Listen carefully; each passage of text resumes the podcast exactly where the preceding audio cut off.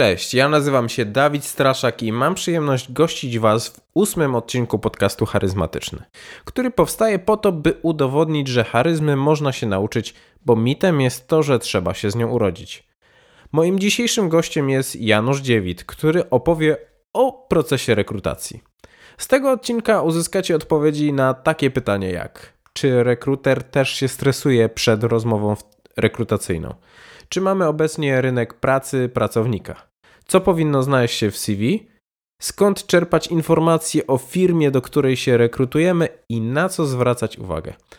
Jak rozmawiać o wynagrodzeniu i czego spodziewać się na rozmowie rekrutacyjnej oraz jak się na nią ubrać. Janusz przez swoją działalność sprawia, że praca staje się możliwie najbardziej satysfakcjonująca.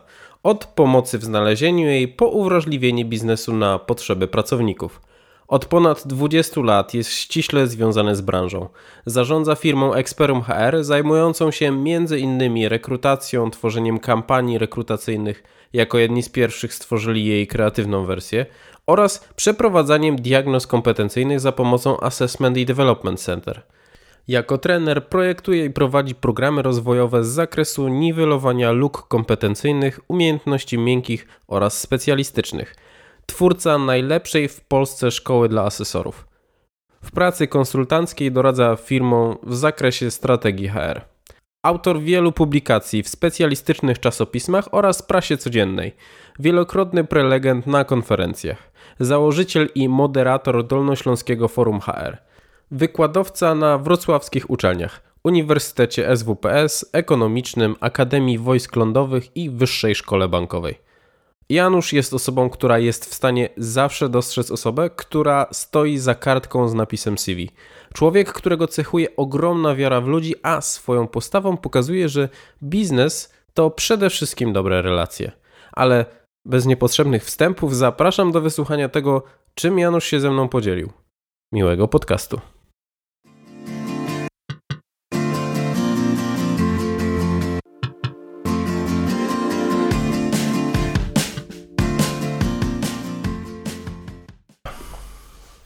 Cześć Janusz, witam Cię serdecznie. Cześć Dawid, witam.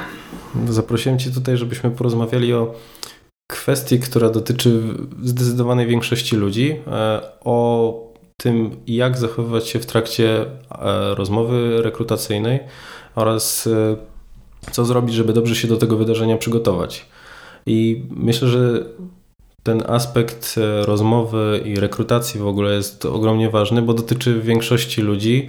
E, którzy skończyli 18 rok życia i przynajmniej raz dorosły człowiek najczęściej ma możliwość e, jakby bycia po tej stronie osoby rekrutowanej. Co najmniej raz, chociaż e, kwestia rekrutacji jest bardzo szerokim zjawiskiem i u każdego to inaczej wygląda. Są osoby, które biorą udział w rekrutacji, ale niekoniecznie są rekrutowani.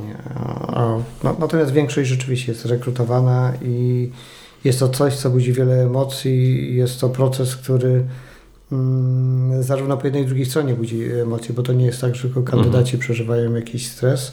Bardzo często rekruterzy przeżywają stres, bardzo często jest to też trudna sytuacja dla, dla firmy, emocjonalnie nawet trudna dla firmy, o czym nie każdy wie. Ja akurat mam przyjemność być po drugiej stronie zarówno jako pracodawca, ale też y, y, jako y, przedstawiciel firmy rekrutacyjnej i wiem, że to jest trudne dla, dla obu stron. Mhm. Mógłbyś rozwinąć, dlaczego to może być trudne dla strony, która rekrutuje ludzi? Bo osobiście nigdy się nie spotkałem z takim stwierdzeniem, więc ciekawi mnie to. Rekrutacja jest sytuacją oceny tak naprawdę. Mhm. E, czyli weryfikujemy e, w kontekście e, pewnej potrzeby, jaką ma, ma firmy, weryfikujemy kandydata. E, ocenianie drugiej osoby, niezależnie jak bardzo jesteśmy wprawieni, nie jest jakąś sytuacją na, naturalną, komfortową dla nas, bo, mhm. bo to jest sytuacja konfrontacyjna, czyli stajemy przed drugim człowiekiem, rozmawiamy z nim, zbieramy jakieś informacje, ale robimy to w kontekście jakby oceny, nadaje się lub się nie nadaje. Mamy świadomość, że kandydat do pracy też wie o tym, że, że, że podlega pewnej ocenie, czy się nadaje, czy się nie, nie nadaje. I, sam, yy, I ten fakt powoduje, że to jest no, trudna sytuacja. Oczywiście rekruter zazwyczaj to maskuje w jakiś y, sposób. Y, rekruterzy, którzy dłużej pracują, potrafią sobie bardziej radzić z tym stresem. Mhm. Niektórzy mówią, że to po pewnym czasie mija. Natomiast ja chyba bym się troszkę bał rekruterów, którzy całkowicie to minęło i którzy y, stają się maszynami. Mhm. Mhm. No to bardzo fajnie, że o tym wspomniałeś, bo myślę, że to też może być takim formą złagodzenia stresu po stronie tej osoby, która ubiega się o pracę, że ta druga strona też w pewien sposób może być to nie nazbyt komfortowa sytuacja dla niej. Te, że też jest człowiekiem, nie? No, dokładnie. Tutaj y, znaczy ja wyznaję za, za, zasadę, że proces rekrutacji jest procesem dwustronnym. Mhm. Czyli zarówno e, firma e, rekrutuje kandydata, ale kandydat też w pewnym sensie rekrutuje e, firmę. Obecnej sytuacji na rynku pracy, kiedy mamy za mało pracowników, e, za mało kandydatów do, do pracy, to rodzi jeszcze większy poziom stresu po stronie firmy, czyli przedstawiciela firmy, który e, rekrutuje. Bo jeżeli na dane stanowisko, które trzeba pilnie obsadzić, zamiast zgłoszenia się 50 osób, zgłasza się 5 osób na przykład, mhm. z czego 4 to są tacy w ogóle nie nadający się i ta jedna rodzi nadzieję, że może będzie fajna, to, yy, to stres po stronie tego rekrutera jest olbrzymi, nie tylko z tej konfrontacji, o której wcześniej mówiłem z drugą, z drugą osobą, czyli tej sytuacji oceny, ale y, też jest związany z tym, że, że, że ten przedstawiciel firmy no, chciałby, żeby ta osoba się nadawała, więc to też rodzi pewne emocje po, po jego stronie. To oczywiście generuje też dużo błędów, że, że, że zaczyna ta e, rekruter zamiast oceniać, zaczyna motywować tą osobę, żeby chciała. Przekonywać do tego, żeby chciała pracować. I to, to może werbalnie nie zawsze się y, odbywa, ale gdzieś tam poza werbalnie można wyczuć takie, takie mechanizmy. Mhm. Dobra. A myślisz, że to, o czym teraz jest bardzo głośno, czyli rynek pracownika, a nie pracodawcy, jest y, słusznym założeniem, że tej pracy jest na tyle dużo, że ludzie mogą sobie swobodnie wybierać pomiędzy ofertami i to właśnie pracownicy muszą być nakłaniani do tego różnymi sposobami, żeby właśnie chcieli pracować w danej firmie. To jest bardzo y, niejednoznaczne. Znaczy, Mówienie rynek pracownika jest pewnym uproszczeniem w mhm. chwili obecnej. E, podam przykład. Rzeczywiście my jako firma e, doradcza e, mamy problem z pozyskiwaniem pracowników. Znaczy większy problem niż wcześniej. No, znajdujemy tych pracowników, ale musimy więcej pracy włożyć, bo rzeczywiście tych kandydatów do pracy jest, jest mniej. Podam taki przykład może historyczny. Kiedy firma Toyota lokowała się w Polsce, swoją pierwszą fabrykę otwierała w Wałbrzychu, mieliśmy przyjemność realizować dla nich pierwszą kampanię rekrutacyjną, mm, to na ogłoszenie, które umieściliśmy wtedy jeszcze w prasie papierowej, na ogłoszenie na operatora produkcji dostaliśmy prawie 7 tysięcy aplikacji. Tutaj dodam jako ciekawostkę, zwłaszcza dla młodszego pokolenia, że kiedyś nie było internetu, w tamtych czasach nie było internetu jeszcze tak szeroko rozpowszechnionego i poczty elektronicznej, więc listonosz nam te aplikacje listowne, papierowe przynosił w workach. Więc siedzieliśmy przez pół dnia i otwieraliśmy te koperty i te papierowe CV żeśmy układali. W chwili obecnej jest w ogóle takie zjawisko jakby no, niemożliwe, żeby aż tyle przyszło y, aplikacji. Nawet na te proste stanowiska yy, wykonawcze. Więc rzeczywiście czasami jest tak, że daje się ogłoszenie gdzieś tam na portalach o pracy i jest zerowy spływ. Nie ma żadnego spływu. Po prostu niektóre stanowiska są tak specyficzne, które, yy, które nie generują żadnego ruchu jakby w kierunku pracodawcy. Więc tutaj możemy, patrząc z tej perspektywy, możemy mówić, że jest rynek rzeczywiście pracownika. E, jest to sytuacja, kiedy osoby, które szukają pracy, mają teraz idealną sytuację, żeby tą pracę znaleźć. Mhm. Ale z drugiej strony, co ciekawe, my świadczymy też usługi takie oprócz rekrutacyjnej, konsultingowej. W ramach tych usług konsultingowych radykalnie w ostatnim czasie, mniej więcej dwa lata e, wstecz, wzrosło nam zapotrzebowanie i zlecenia na usługi tak zwanego placementu, czyli pomoc ludziom w szukaniu pracy. Tutaj y, oczywiście stanowiska, jak mówię, menedżerskich, na wysoko menedżerskich. Czyli z jednej strony ciężko jest pozyskać pracownika, ale z drugiej strony ludzie mają problem z znalezieniem pracy. Z tym, że y, problem z znalezieniem pracy mają osoby na wysokich stanowiskach, a ten problem z pracownikami jest na tych stanowiskach wysoko specjalizowanych i tych wykonawczych, tych, tych robotniczych. Czyli możemy mówić o rynku y, pracownika na tych niskich stanowiskach, ale dalej rynku pracodawcy na tych stanowiskach wyższych. Czyli ten rynek pracy mamy mocno spolaryzowany, bardzo mocno jest spolaryzowany. Więc to też y, pokazuje, mm, że to nie jest wszystko tak jednoznaczne, czyli rzucanie haseł, że mamy rynek pracownika, czyli e, nie ma problemu z znalezieniem pracy, no nie jest prawdziwy. Jeżeli y, jeszcze weźmiemy do tego aspekty pewne geograficzne i powiedzmy sobie, wyjdziemy z tych ośrodków wielkomiejskich na jakieś tam rubieże, to tam ludzie nawet na te stanowiska szeregowe mają też problem z znalezieniem pracy jeszcze. Sam Dolny Śląsk jest dość mocno rozstrzelony, jeżeli chodzi o, o wskaźniki bezrobocia, bo jeżeli mówimy, że w aglomeracji wrocławskiej jest bodajże w chwili obecnej około 2,5% bezrobocie, to gdzieś tam rubieże typu Lubań, Złotoryja i tak, to tam mamy bezrobocie sięgające kilkunastu procent, dwucyfrowe jest. No, czyli to jest bardzo duży jakby rozstrzał. Wydawałoby się, że to nie jest jakieś wielkie y, odległości, żeby, y, żeby wyjechać i znaleźć pracę. Ale to nie jest tak, że, że każdy rzuci wszystko, żeby tylko znaleźć pracę. Pewne uwarunkowania rodzinne, ale też mentalne. Po prostu nie wyobrażają sobie wyjazdu i gdzieś pracy. To jest kwestia pewnej świadomości, możliwości technicznych, i, czy pewnej odwagi, od takiej odwagi ludzkiej, żeby gdzieś wyjechać i, i szukać pracy. Więc to jest bardzo złożone e, zjawisko. E, ilość determinantów, e, która oddziałuje na rynek pracy jest tak duża, że bardzo często jest prognozować pewne rzeczy. Bardzo trudno jest też tłumaczyć pewne rzeczy, dlaczego jest tak, a nie inaczej. Rynek pracy jest właśnie złożonym zjawiskiem, dlatego, dlatego też tak bardzo ciekawym. Ja chciałbym mm, odniesieniu do tego, co powiedziałeś, że pomagacie niektórym ludziom e, w znajdowaniu pracy. I chciałbym, żeby to było tym głównym celem e, odcinka, żeby przejść przez to, w jaki sposób się przygotowywać przed rozmową i jak zachowywać się w trakcie rozmowy, żeby ludzie z większym prawdopodobieństwem e, byli zapraszani na rozmowy i jakby w rezultacie w trakcie tych rozmów wypadali lepiej, co spowoduje, że dostaną wymarzoną pracę. I chciałbym najpierw zacząć od tego etapu przed rozmową mhm. i, i kwestii przygotowywania CV. Mm, czy ty masz jakieś złote rady? Ile powinno stron znajdować się w CV? Co tam powinno być e, jako taki znaczy może nie idealny, ale co musi się znaleźć w CV, e, czego nie powinno się tam, e, czego nie powinno się tam wpisywać?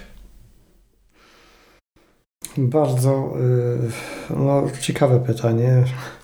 Czyli o kamień filozoficzny. Mhm. Ja na rynku y, pracy funkcjonuję i działam od ponad 20 lat i od ponad tych 20 lat takie pytania zawsze się pojawiają. Mhm. Ciągle się szuka jakiegoś cudownego algorytmu, który, który pokaże, jak na przykład napisać CV, że się znajdzie pracy. Niestety, albo stety, to tak nie działa. E, nie ma uniwersalnych jakichś kodów czy, czy, czy szablonów e, pokazujących, e, jak zbudować CV, które zadziała skutecznie. Trzeba brać pod uwagę, że CV jest tylko i wyłącznie pewnym narzędziem i on nie może zastąpić jakby osoby. Jest pewną forpocztą jakby kandydata. I oczywiście jest ważne, jak ono jest sformułowane, czyli musi być zachowana pewna dbałość, musi być tam e, przekaz, e, który jakby anonsuje osobę w tym całym e, procesie. Bo najpierw wysyłamy CV, to CV ktoś czyta i, i, od tej lektury zależy, czy ktoś kogoś zaprosi, czy, czy też nie. I rzeczywiście w tym aspekcie jest istotne, jak je napisać, żeby komuś mhm. się chciało je, je czytać. No i właśnie na tym chciałbym się skupić, na tym mm, i jakich błędów powinno się unikać, bo wiesz, często jest tak, że ludzie nie mają pojęcia, no bo tego rzadko się uczy w szkołach, jeżeli w ogóle poza jakimiś zajęciami z przedsiębiorczości, e, albo mm, są pewne artykuły w internecie, które nie zawsze dają słuszne rady, więc chciałbym Ciebie jako eksperta zapytać, e, co jest takim optimum, które powinno się tam zawierać, zwłaszcza, że Ciężko jest jakby znaleźć ten złoty środek dla stanowisk e, od takich produkcyjnych po stanowiska, mm, tak jak wspominałeś, wysokich menadżerów? CV przede wszystkim powinno być pewnym zwierciadłem osoby. Mhm. Nie jestem e, zdecydowanym wrogiem e, kreowania CV, e, informacji w CV takich nieprawdziwych CV, czyli podrasuję troszkę siebie, to mnie ktoś kupi. To jest podstawowy błąd. Mhm. I przed tym przestrzegam, bo prędzej czy później wyjdzie, że, że my to my. Ale nie... masz na myśli to, że jakby obowiązki, które ludzie wpisują w CV, jakie pełnili na danym stanowisku są odrobinę podrasowane, czy... Tak, jest, jest dużo takiego upudrowania pewnych rzeczy, mhm. podrasowania mhm. pewnych rzeczy, że no, to, co na przykład bardzo często widać osób wracających z zagranicy, że wszyscy, którzy wrócili z zagranicy, pracowali jako menadżerowie menadżer baru na przykład w restauracji, czyli stał za barem i... I menadżerował. I, i menadżerował. I teraz ja rozumiem, że, że, że na przykład na rynku brytyjskim to słowo menadżer ono ma troszkę szersze pojęcie i, mhm. i zarządza się nie tylko ludźmi, ale zarządza się też pewnymi procesami i tak dalej. Natomiast schodząc jakby na rynek polski, no trzeba wejść pewną stylistykę pojęć, która jest w Polsce obowiązująca. Y, to, że ktoś pracował za granicą, z całym szacunkiem dla tych osób, ja broń Boże jakby nie neguję y, tego, y, nawet się bardzo cieszę, bo wiele osób teraz wraca, to też jest takie ciekawe zjawisko, że, że widzimy rzeczywiście wyraźnie jakby powrót Polaków do, do, do kraju. Natomiast jakby mocne bazowanie na tym, że się było menadżerem, mocne akcentowanie tego, no może zmylić tutaj czytelnika w Polsce, bo rzeczywiście może ktoś odebrać to, że ktoś rzeczywiście był menadżerem, zarządzał ludźmi, i, a nie tylko tak, drinkami na, mhm. na, na barze. Na to bym, y, to jest jakby taki przykład, y, który pokazuje, że często y, inaczej się to interpretuje tutaj w kraju. Kolejna rzecz, która, która może być pewnym błędem, to zbytnie rozpisywanie się CV. CV jest pewną formą wizytówki, więc tam powinny być y, rzeczy nazwane w pewnym skrócie. Tu trzeba brać pod uwagę y, specyfikę pracy y, osób, które rekrutują. One zazwyczaj są pod jakąś tam presją, bardzo często się zdarza, że nie mają zbyt dużo czasu na wczytywanie się e, wszystkim. To, CV, jeżeli jest zbyt mocno e, ubrane w słowa, to często te słowa zasłaniają to, czego tam, czego szuka dana osoba. Mhm. Czyli jeżeli aplikujemy na określone stanowisko, to przede wszystkim powinno być tam zaakcentowane rzeczy w kontekście tego, na jakie stanowisko yy, aplikujemy. Więc to jest ważne, czyli pewna zwięzłość y, CV. Y, super jest, jeżeli y, CV u osób, które nie mają jakiejś długiej historii zatrudnienia, mieściło się na jednej stronie. No wi wiadomo, no jeżeli ktoś tam pracuje już 10-15 lat, no to ciężko jest to zmienić na jednej stronie żeby były pewne wypunktowania, czyli żeby to było takie w cudzysłowie miłe dla oka to, to czytanie, czyli można jakby okiem omieść to CV i wyłapać pewne słowa, klucze, które, które nas interesują. Jeżeli tam jest za dużo słów, to, to właśnie one zasłaniają jakby te, te treści, których się tam poszukuje, znaczy osoba, która re, y, rekrutuje. Żeby pisać tam prawdę. Zwłaszcza, że słyszałem, że niektóre firmy już jakby polegają na firmach zewnętrznych, które sprawdzają e, dla nich, czy to, co znajduje się w CV kandydata, jakby pokrywa się z rzeczywistością. Więc może się okazać tak, że ktoś zrobi mm, ten background screening i okaże się, że tam jeden punkt przekłamaliśmy, ale to przekreśla naszą karierę. Tak, tak. Bo czasami właśnie jakiś taki szczegół jakby podważa wiarygodność osoby. Mhm. No bo zobacz, co się dzieje. Pracodawca chcąc zatrudnić pracownika, oczywiście ma pewne formalne wy wymagania. Coś powinien wiedzieć, coś powinien umieć. Zgadza się? Ale on też szuka człowieka w tym wszystkim. Czyli kogoś, kto będzie po prostu fajnym człowiekiem, będzie uczciwym, prawdomównym. Czyli tu jest pewne odniesienie do wartości, które nie zawsze się y, y, jakby precyzuje na, procesie, na etapie y, rekrutacji. No bo rekruter nie zadaje pytania kandydatowi, czy, pan jest fajną osobą. No wiadomo, no, tylko idiota by powiedział, że, że przepraszam za dosłowne, że, że nie jest fajny. Mhm. Nie? Więc ale szuka się tej, tej fajności. I teraz, jeżeli w CV widzimy pewną mm, nieścisłość, czy pewne wprost przekłamanie, to od razu podważa jakby yy, wiarygodność danej osoby, bo, to się w pewien sposób zwiększa to, to, odczucie, czyli wiemy, że ta osoba, jeżeli nawet w małej rzeczy skłamała w CV, czyli ma tendencję do kłamstwa. Nie chcemy współpracować z, z kłamcami, nie chcemy zatrudniać yy, kłamców. Jeżeli ktoś y, na przykład w zainteresowaniach pisze starą, utartą formułę, że tam interesuje się muzyką, sportem y, i czytaniem książek, to musi y, brać za to odpowiedzialność, co tam napytał, napisał i musi wiedzieć, że ktoś może go zapytać.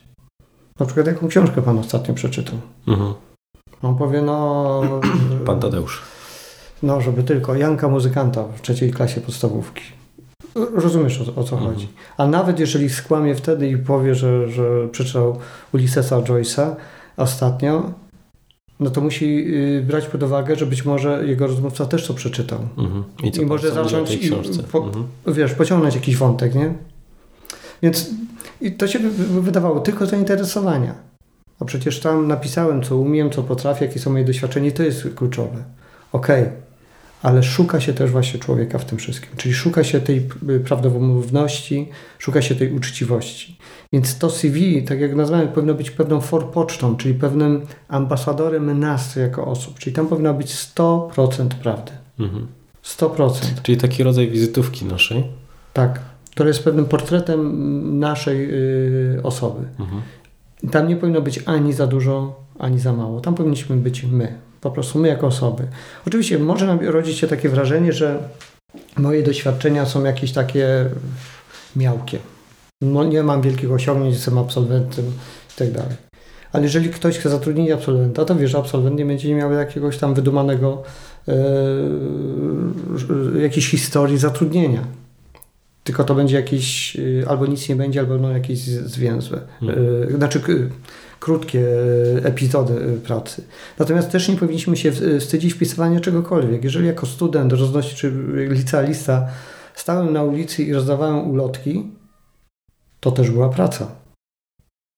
Pracodawcy z moich doświadczeń, moich obserwacji, tak w luźnych też rozmowach, oni często mm, dzielą się takimi odczuciami względem kandydatów, zwłaszcza młodych absolwentów szkół, Y, dzielą się taką obawą, że ci ludzie, którzy nie mieli doświadczenia z pracą jako taką, to później mają większy problem z taką aklimatyzacją w środowisku pracy. Mhm. Bo jeżeli ktoś nigdy nie, nie pracował, to on nie wie, że, że praca jest inaczej niż, niż studiowanie. Bo na studiach to albo idę na zajęcia, albo nie idę. Jak mi się chce, to, to idę, jak mi się nie chce, to nie idę. Znaczy z całym szacunkiem dla, rzetelności uczenia się studentów, ale wiemy, jest różnie. Mhm. Natomiast jak wchodzimy e, na rynek pracy i jesteśmy zatrudniani, no to tam nie ma zmiłuj się. Ja nie mogę powiedzieć, dzisiaj nie przyjdę do pracy. Znaczy, mogę tak powiedzieć, ale muszę wiedzieć, że to będzie się wiązało z jakimiś konsekwencjami. Mhm. A jak przez trzy dni nie przyjdę do pracy, bo mi się nie będzie chciało, to po prostu mnie dyscyplinarnie wyrzucą z firmy. Jak przychodzę do, do firmy, do pracy i pracuję nad pełen etat, to muszę mieć tą świadomość, że 8 godzin pracuję w tej firmie. Jestem w określonym miejscu i wykonuję określone rzeczy. Nie mogę sobie nagle wyjść, bo mi się nie chce pracować. No, mam tam, kodeks pracy przewiduje jakieś tam 15 minut przerwy. W ciągu 8 godzin 15 minut. No to jest barbarzyństwo, by się wydawało. Wiadomo, że pracodawcy są bardziej liberalni, dają trosz, zazwyczaj troszkę więcej czasu. Ale czy mając litera, litery prawa, to mam 15 minut tylko przerwy. Czyli to jest skrajnie inna sytuacja, obarczona innymi rygorami niż w trakcie studiów na przykład kiedy mogłem sobie wyjść kiedy chciałem, przyjść kiedy chciałem, tak naprawdę. I ktoś, kto nie zakosztował wcześniej pracy, może mieć z tym problem. Pracodawcy się tego obawiają. E, obawiają. Rzeczywiście mówią, że takie osoby czasami długo się jakby aklimatyzują w to środowisko pracy, mhm. w tą specyfikę. Czyli warto wspominać nawet o takich pracach wakacyjnych. Jak najbardziej. I mhm. to polecam. Nie, niektórzy młodzi ludzie się tego wstydzą. Albo mówią, że to nie miało żadnego znaczenia, bo teraz jestem inżynierem, powiedzmy sobie mechanikiem, a tam roznosiłem ulotki. To nic, że te ulotki nic z mechaniką nie miały do, do czynienia, ale pokazywały też moją determinację zarabiania pieniędzy. Mhm. Mam doświadczenie pracy jako takiej. To jest naprawdę bardzo ważne i cenne. I tutaj zachęcam, żeby każdy takie rzeczy y, pisał. Nawet jeżeli to było przez kilka tygodni tylko robione. Warto o tym y, napisać. Oczywiście nie umieszczać tego na pierwszym, y, pierwszym wielkim, wielką czcionką, ja byłem menadżerem, że tak powiem, ulicznym menadżerem ulotek. Kolportażu reklam. tylko napisać po prostu, że jakieś tam doświadczenia, dodatkowa praca często w takiej formule się gdzieś to tam mhm. umieszcza. Czyli to nie była jakaś taka systematyczna praca w długim okresie czasu, ale jakieś dodatkowe e, aktywności zawodowe. E, zobacz, że bardzo często obśmiewa się coś takiego, że pracodawcy są tacy nieludzcy i najlepiej by mm, chcieli zatrudniać młode osoby, absolwentów z dużym doświadczeniem zawodowym. Tu się rodzi pewien, e, pewna sprzeczność jakby. Chociaż rzeczywiście to nie jest sprzeczność. W obecnych czasach y, są możliwości pracy i doświadczenia pracy w zasadzie już od szkoły średniej. Jak się skończyło te 16 lat, to, to jest nawet y, prawo pozwala, że, że możemy gdzieś tam y, pracować, y, coś robić. Zresztą bardzo wiele studentów pracuje. Niektórzy zarabiają na swoje studia, na swoje utrzymanie, mieszkanie i tak dalej. Więc to jest akurat bardzo fajne doświadczenie. To oczekiwanie pracodawców właśnie, że młoda osoba, absolwent i, i z doświadczeniem zawodowym bierze się z, między innymi stąd, co powiedziałem, że chcą ludzi, którzy już mieli jakiś stosunek y, pracy, którzy wiedzą, czym praca y, jest. Tak, ja zauważyłem jeszcze, żeby ośmielić wszystkich do takiego wpisywania i dzielenia się tym, e, że pracowało się w takich różnych e, miejscach, że ja zauważyłem, że w momencie, kiedy rozmawiam z ludźmi, którzy pracowali im cięższa i im bardziej beznadziejna praca, tym większe oni mają poszanowanie do, tak. do lepszych zawodów. Mhm. Czyli w momencie, kiedy ja teraz siedzę sobie wygodnie w biurze i mogę sobie wyjść, zrobić kawę w każdym momencie, kiedy chcę, a jeszcze dwa lata temu musiałem pytać, czy mogę wyjść do toalety, to szanuję tą pracę. Zgadza się. Też mamy poszanowanie dla, drugich, dla innych osób pracujących. Mhm. Często pracujemy y, w pracy na jakichś stanowiskach samodzielnych i na przykład mamy kontakt z pracownikami, którzy wykonują jakieś y, proste y, prace. E, mamy większy szacunek do tych osób, bo, mhm. bo, bo zakosztowaliśmy podobnej pracy. Ja od ponad 20 lat zarządzam firmą, natomiast mojej historii zawodowej są proste prace. Ja kiedyś pracowałem na, na produkcji i rzeczywiście wtedy sobie zadawałem, do czego mi się to w ogóle przyda. Z perspektywy czasu zauważyłem, że to jest bardzo cenne doświadczenie, bo na przykład realizując projekty rozwojowe dla e, stanowisk typu lider produkcji, ja wiem, co ci ludzie odczuwają. Ja e, wiem, z jakimi ludźmi mają do czynienia, bo ja też byłem takim człowiekiem. Mhm. Mówię do nich ich językiem. Jak oni mówią o jakichś problemach, to ja wiem, o czym oni do mnie mówią. Więc nic w naszym życiu nie dzieje się takiego, co by nie miało jakiegoś znaczenia w naszym yy, życiu później. Mhm. Jest tylko kwestia, czy my będziemy z tego czerpali. Dobra. Więc to doświadczenie pracy, jakichś takich prostych, jest naprawdę cennym do, doświadczeniem. I tutaj zachęcam, żeby rzeczywiście dzielić się tym i, i pielęgnować, wyciągać z tego też wnioski. Mhm. Okej, okay, a z takich typowych elementów, mm, które powinny się znaleźć w CV, e, czyli tak, doświadczenie w pracy i mówimy, jakie to było stanowisko, co za firma. Tak, y, warto też dodać, y, czym firma się zajmowała, bo nie zawsze y, fi, nazwa firmy cokolwiek mówi mhm. czytelnikowi. Jeżeli to są jakieś znane marki, no to mniej więcej wi wiadomo, co to jest. Ale często jest tak, że my wiemy, co to jest, bo tam pracowaliśmy, ale ktoś będzie czytał, nawet nie będzie to kojarzył z, z jakąś branżą, więc Dokładnie. warto tam napisać jakby w zdaniu na przykład, jaka, jaka branża, czy mhm. czym się firma zajmuje. E, I dobrze jest wypisać stanowisko, tak jak mówisz, i co robiłem, czyli e, określić jakieś czynności, jakimi się zajmowałem. Dlatego, że sama nazwa stanowiska nie zawsze mówi mhm. wszystko. W jednej firmie jakieś stanowisko oznacza jedno, a w innej firmie to, sama nazwa stanowiska może znaczyć całkowicie coś, coś innego, więc warto tam jakby to uszczegółowić. To czytelnikowi tego CV bardzo dużo powie i, i rzeczywiście pomoże jakby w dokładnym zidentyfikowaniu tych, tych doświadczeń kandydata.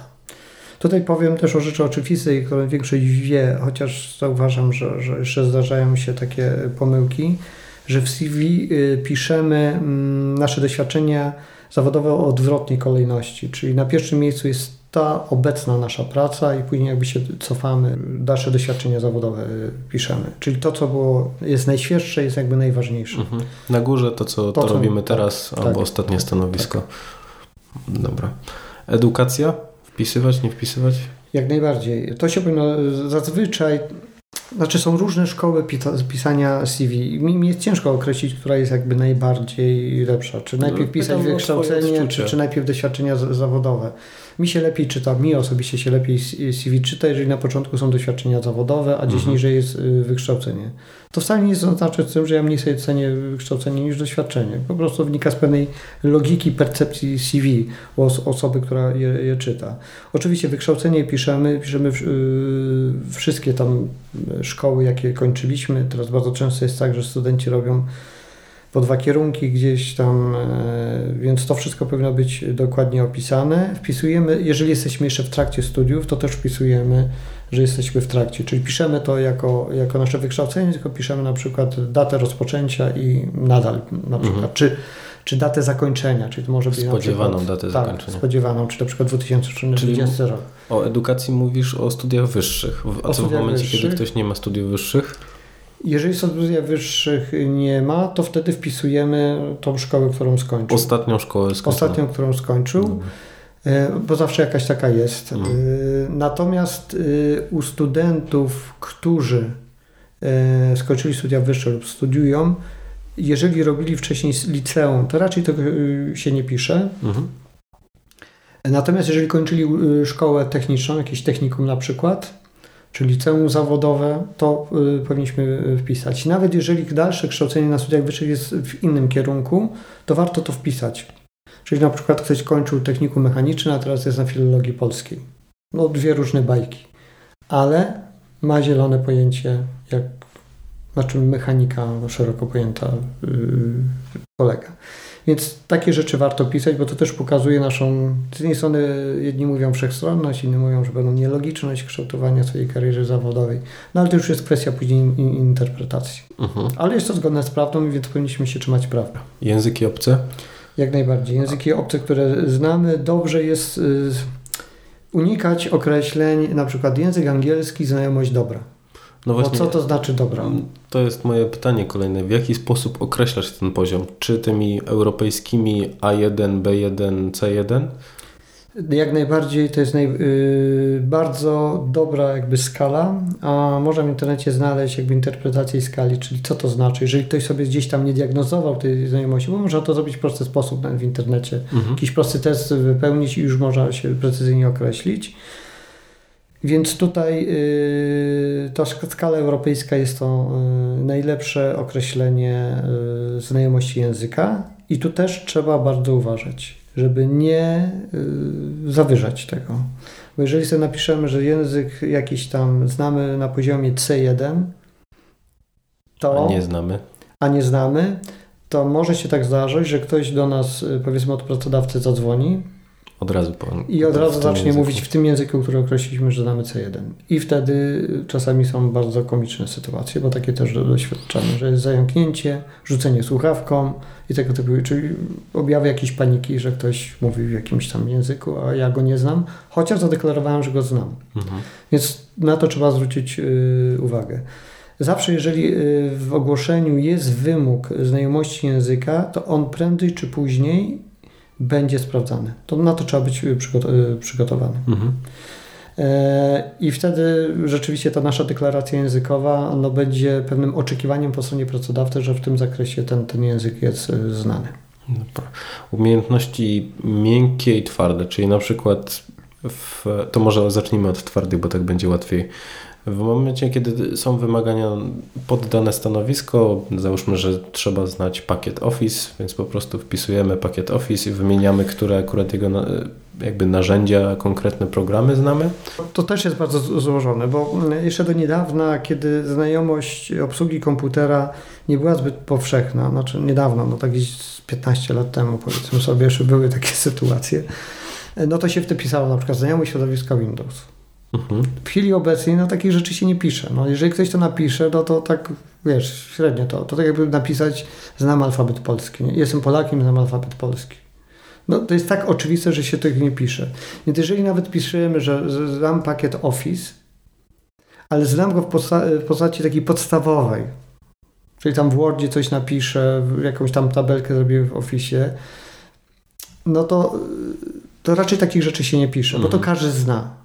Ale jeżeli rzeczywiście przeszedłem jakieś, nie wiem, szkolenie w zakresie Office'a, ale albo znam jakieś tam fajerwerki, powiedzmy sobie, w tym, w tym Excelu, które potrafię zrobić, no to wtedy to warto jakby y, zaznaczyć, ale wtedy już uszczegółowić w jakim zakre zakresie. Bo niektórzy rzeczywiście są perfekcyjni, potrafią budować na bazie Excela jakieś tam wręcz aplikacje jakieś, y, wpisując odpowiednie formuły. To tym warto się y, pochwalić. Mhm. Ale jeżeli ktoś tylko tam umie formuły dodawania czy mnożenia wpisać, no to, to to jest zbyt podstawowo, żeby tym mocno jakby się chwalić, bo to każdy zna, każdy wie jakby, jak, jak to się robi. E, jeżeli chodzi o inne e, jakieś kursy, jeżeli przechodziliśmy, warto o tym e, napisać. Zwłaszcza te kursy, te szkolenia, które w jakiś sposób korespondują z tym stanowiskiem, o które się ubiegamy. Mhm. Jeżeli ktoś gdzieś tam robił, nie wiem, na poziomie liceum jakiś kurs bukieciarstwa czy jakiegoś dekupaż i się już tym nie zajmuje w chwili obecnej, to nie wiem, czy to jest sens pisać. To jest jakby informacja zbędna, zaciemniająca. No chyba, że rzeczywiście tą pasję podtrzymuje w chwili obecnej i nawet jeżeli tam jest inżynierem, mechatronikiem w chwili obecnej, ale lubi, lubi tam jakieś robić bukiety, czy wykleja e, coś tam, e, obkleja. Więc to warto wtedy wpisać, bo to też pokazuje pasję, która całkowicie, można powiedzieć, nie jest związana z, tym, z tą pracą zawodową, którą się ubiegam, ale pokazuje, że mamy jakąś pasję, że czymś się interesujemy. Y, mechanizm pasji, czy zjawisko pasji, jak to niektórzy mówią, jest bardzo ciekawym i cennym zjawiskiem. E, niektórzy y, uważają, się potem też podpisuje, że mechanizm pasji, na przykład, nie wiem, do, do zbierania znaczków, też jest pasjonatem zbierania znaczków, to bardzo niszowe zajęcie w obecnych czasach. Niektórzy nie wiedzą, co to znaczy, bo w ogóle też się nie spotykamy z tym to ten mechanizm, on, y, jeżeli w nas występuje, on może się uruchamiać w innych dziedzinach też. Czyli jeżeli ktoś ma jakąś pasję do czegoś, to istnieje pewne prawdopodobieństwo, że w pracy zawodowej można wzbudzić też pasję do tego, co ta osoba będzie robiła zawodowo. I to jest bardzo cenne. E, to poczucie pasji to jest, to jest ta taka energia właśnie wewnętrzna, która nas pcha w kierunku, że chcemy coś mhm. zrobić i e, emocjonalnie się w to angażujemy, bo, bo tym się jakby pasja e, charakteryzuje. Więc warto takie rzeczy pisać. Nie wiem, jakąś działalność o jakichś organizacjach. Ktoś był harcerzem albo jest. To jest bardzo cenne, bo, bo to jest tak wielorakie, y, daje umiejętności i rozwija różne talenty, że warto o takich rzeczach y, mówić. W ogóle metoda harcerska jako metoda harcerska jest bardzo ceniona przez pracodawców y, jako pewne doświadczenie, czy jakiś epizod w, w życiu. Niektórzy się tego wstydzą, niektórzy o tym nie piszą, mówiąc na zasadzie, że tam jakieś tam bieganie po, lasie, po lesie. Ale jest to ważne. Kwestia wszelkiego rodzaju wolontariatów, czyli ktoś, nie wiem, współpracuje z hospicją, nie wiem, z schroniskiem dla zwierząt. To też pokazuje, to jest bardzo cenne, bo pokazuje, że nie wszystko w życiu ta osoba robi tylko i wyłącznie dla pieniędzy. Mhm. Zwłaszcza, że są firmy, które mocno naciskają tak. na takie relacje z, e, ze środowiskiem, w którym się żyje. I można nawet realizować również tak wolontariatko, pracując u jakiegoś pracodawcy, który ma takie e, programy. Jest to naprawdę super e, sprawa. Nie tylko w chwili obecnej modna, bo niektórzy to traktują jako pewnego rodzaju modę, ale myślę, że, że też wiele firm autentycznie to stosuje i realizuje się w, w tym zakresie mhm. i daje też realizować E, swoim pracownikom różnego rodzaju aktywności w tym e, zakresie. Więc jak najbardziej trzeba takie rzeczy pisać. Trzeba. Tu podkreślam, że, że, żeby tego nie, nie pomijać. Mhm. Nie na zasadzie to jest moja prywatna sprawa. No oczywiście, no jeżeli ktoś będzie chciał to mocno ukryć z jakichś względów, no to ma takie prawo, ale warto się tym y, pochwalić. Pracodawcy to dobrze, dobrze traktują. Y, kiedyś się spotkałem y, z tym, że jeden z kandydatów powiedział, że opisał takie swoje aktywności i usłyszał na rozmowie rekrutacyjnej, znaczy odczuł z rozmowy rekrutacyjnej, że pracodawca się obawiał, czy to zbytnio nie będzie odciągało go od pracy. I tu jest pewien problem, mhm. ale to jest problem z pracodawcą, nie z pracownikiem. Jeżeli pracodawca y, domniema, że to może kogoś odciągać od pracy, to ja bym się zastanowił, czy warto u takiego pracodawcy pracować. I to jest ten jakby drugi wymiar procesu rekrutacji, że my jako kandydaci również rekrutujemy w pewnym sensie firmę. Czyli my też powinniśmy ją sprawdzić. My też powinniśmy zobaczyć, czy to rzeczywiście jest to miejsce, w którym chcielibyśmy pracować. Mhm. Czyli nie za wszelką cenę Yy, Jeszcze spokojnie przejdziemy do tej analizy firmy, z którą, z którą chcemy wejść w, we współpracę. Mam jeszcze pytanie odnośnie zdjęcia w CV. Czy dołączać, czy nie dołączać? dołączać. Natomiast zdjęcie zdjęciowi się nie, nie, nie jest równe. Mm, Zdjęcie y, powinno być idealnie, jeżeli to jest tak zwane zdjęcie biznesowe. Broń Boże, nie dawać zdjęcia do dowodu czy do paszportu, bo wyglądamy bardzo dokładnie, ale bardzo nienaturalnie w tej y, dokładności.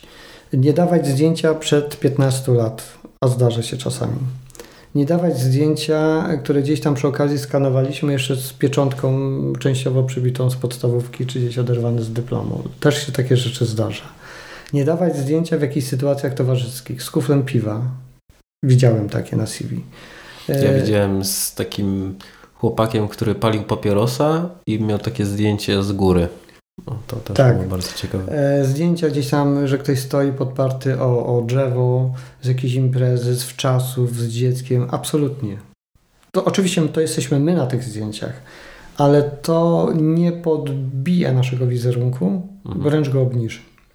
Więc y, zasada adekwatności. CV jest oficjalnym dokumentem, właśnie taką oficjalną wizytówką, którą e, dajemy pracodawcy. Więc tam ono się powinno rządzić pewnymi standardami co do treści, o czym mówiliśmy, co do formy również i forma jest bardzo istotna. Więc zdjęcie wizytowe to jest jakby najlepsza. Jeżeli nie mamy takiego y, zdjęcia, to tak naprawdę w obecnych czasach nie jest problem, żeby je zrobić. No nie wiem, ubrać się mężczyzna w garnitur, czy, czy elegancko kobieta i nawet komórką można zrobić dobrej jakości zdjęcie, które później można wy, wykadrować i zrobić. No super, żeby to zrobił ktoś, kto się wie, jak zdjęcia się robi w sensie No kompozycyjnym. teraz zdjęcie biznesowe 20 zł, 20 minut. Wszystko jest. No albo pójść właśnie do profesjonalisty, do profesjonalisty i je zrobić. Jak najbardziej y, to jest jak, y, potrzebne. Zdjęcie, które nie ma CV, ono zawsze rodzi, takie CV bez zdjęcia, ono rodzi taką Obawę. obawę, czy ktoś nie chce czegoś ukryć. Zwłaszcza, że w dzisiejszych czasach łatwo jest odnaleźć kogoś w internecie, bo ma profil Zgadza na się. LinkedIn i tam prawdopodobnie to zdjęcie znajdziemy. I tutaj wywołałeś ten temat. Warto wziąć pod uwagę, że pracodawca może nas sprawdzić w sieci. Więc wszystko, co zostawiamy w sieci, może być widoczne dla pracodawcy. Ale masz na myśli nie tylko ten portal do wyszukiwania pracy jak LinkedIn, ale też jakieś inne społecznościowe? Na przykład Facebook. Mhm. I tak często się robi. Zbiera się informacje o kandydacie.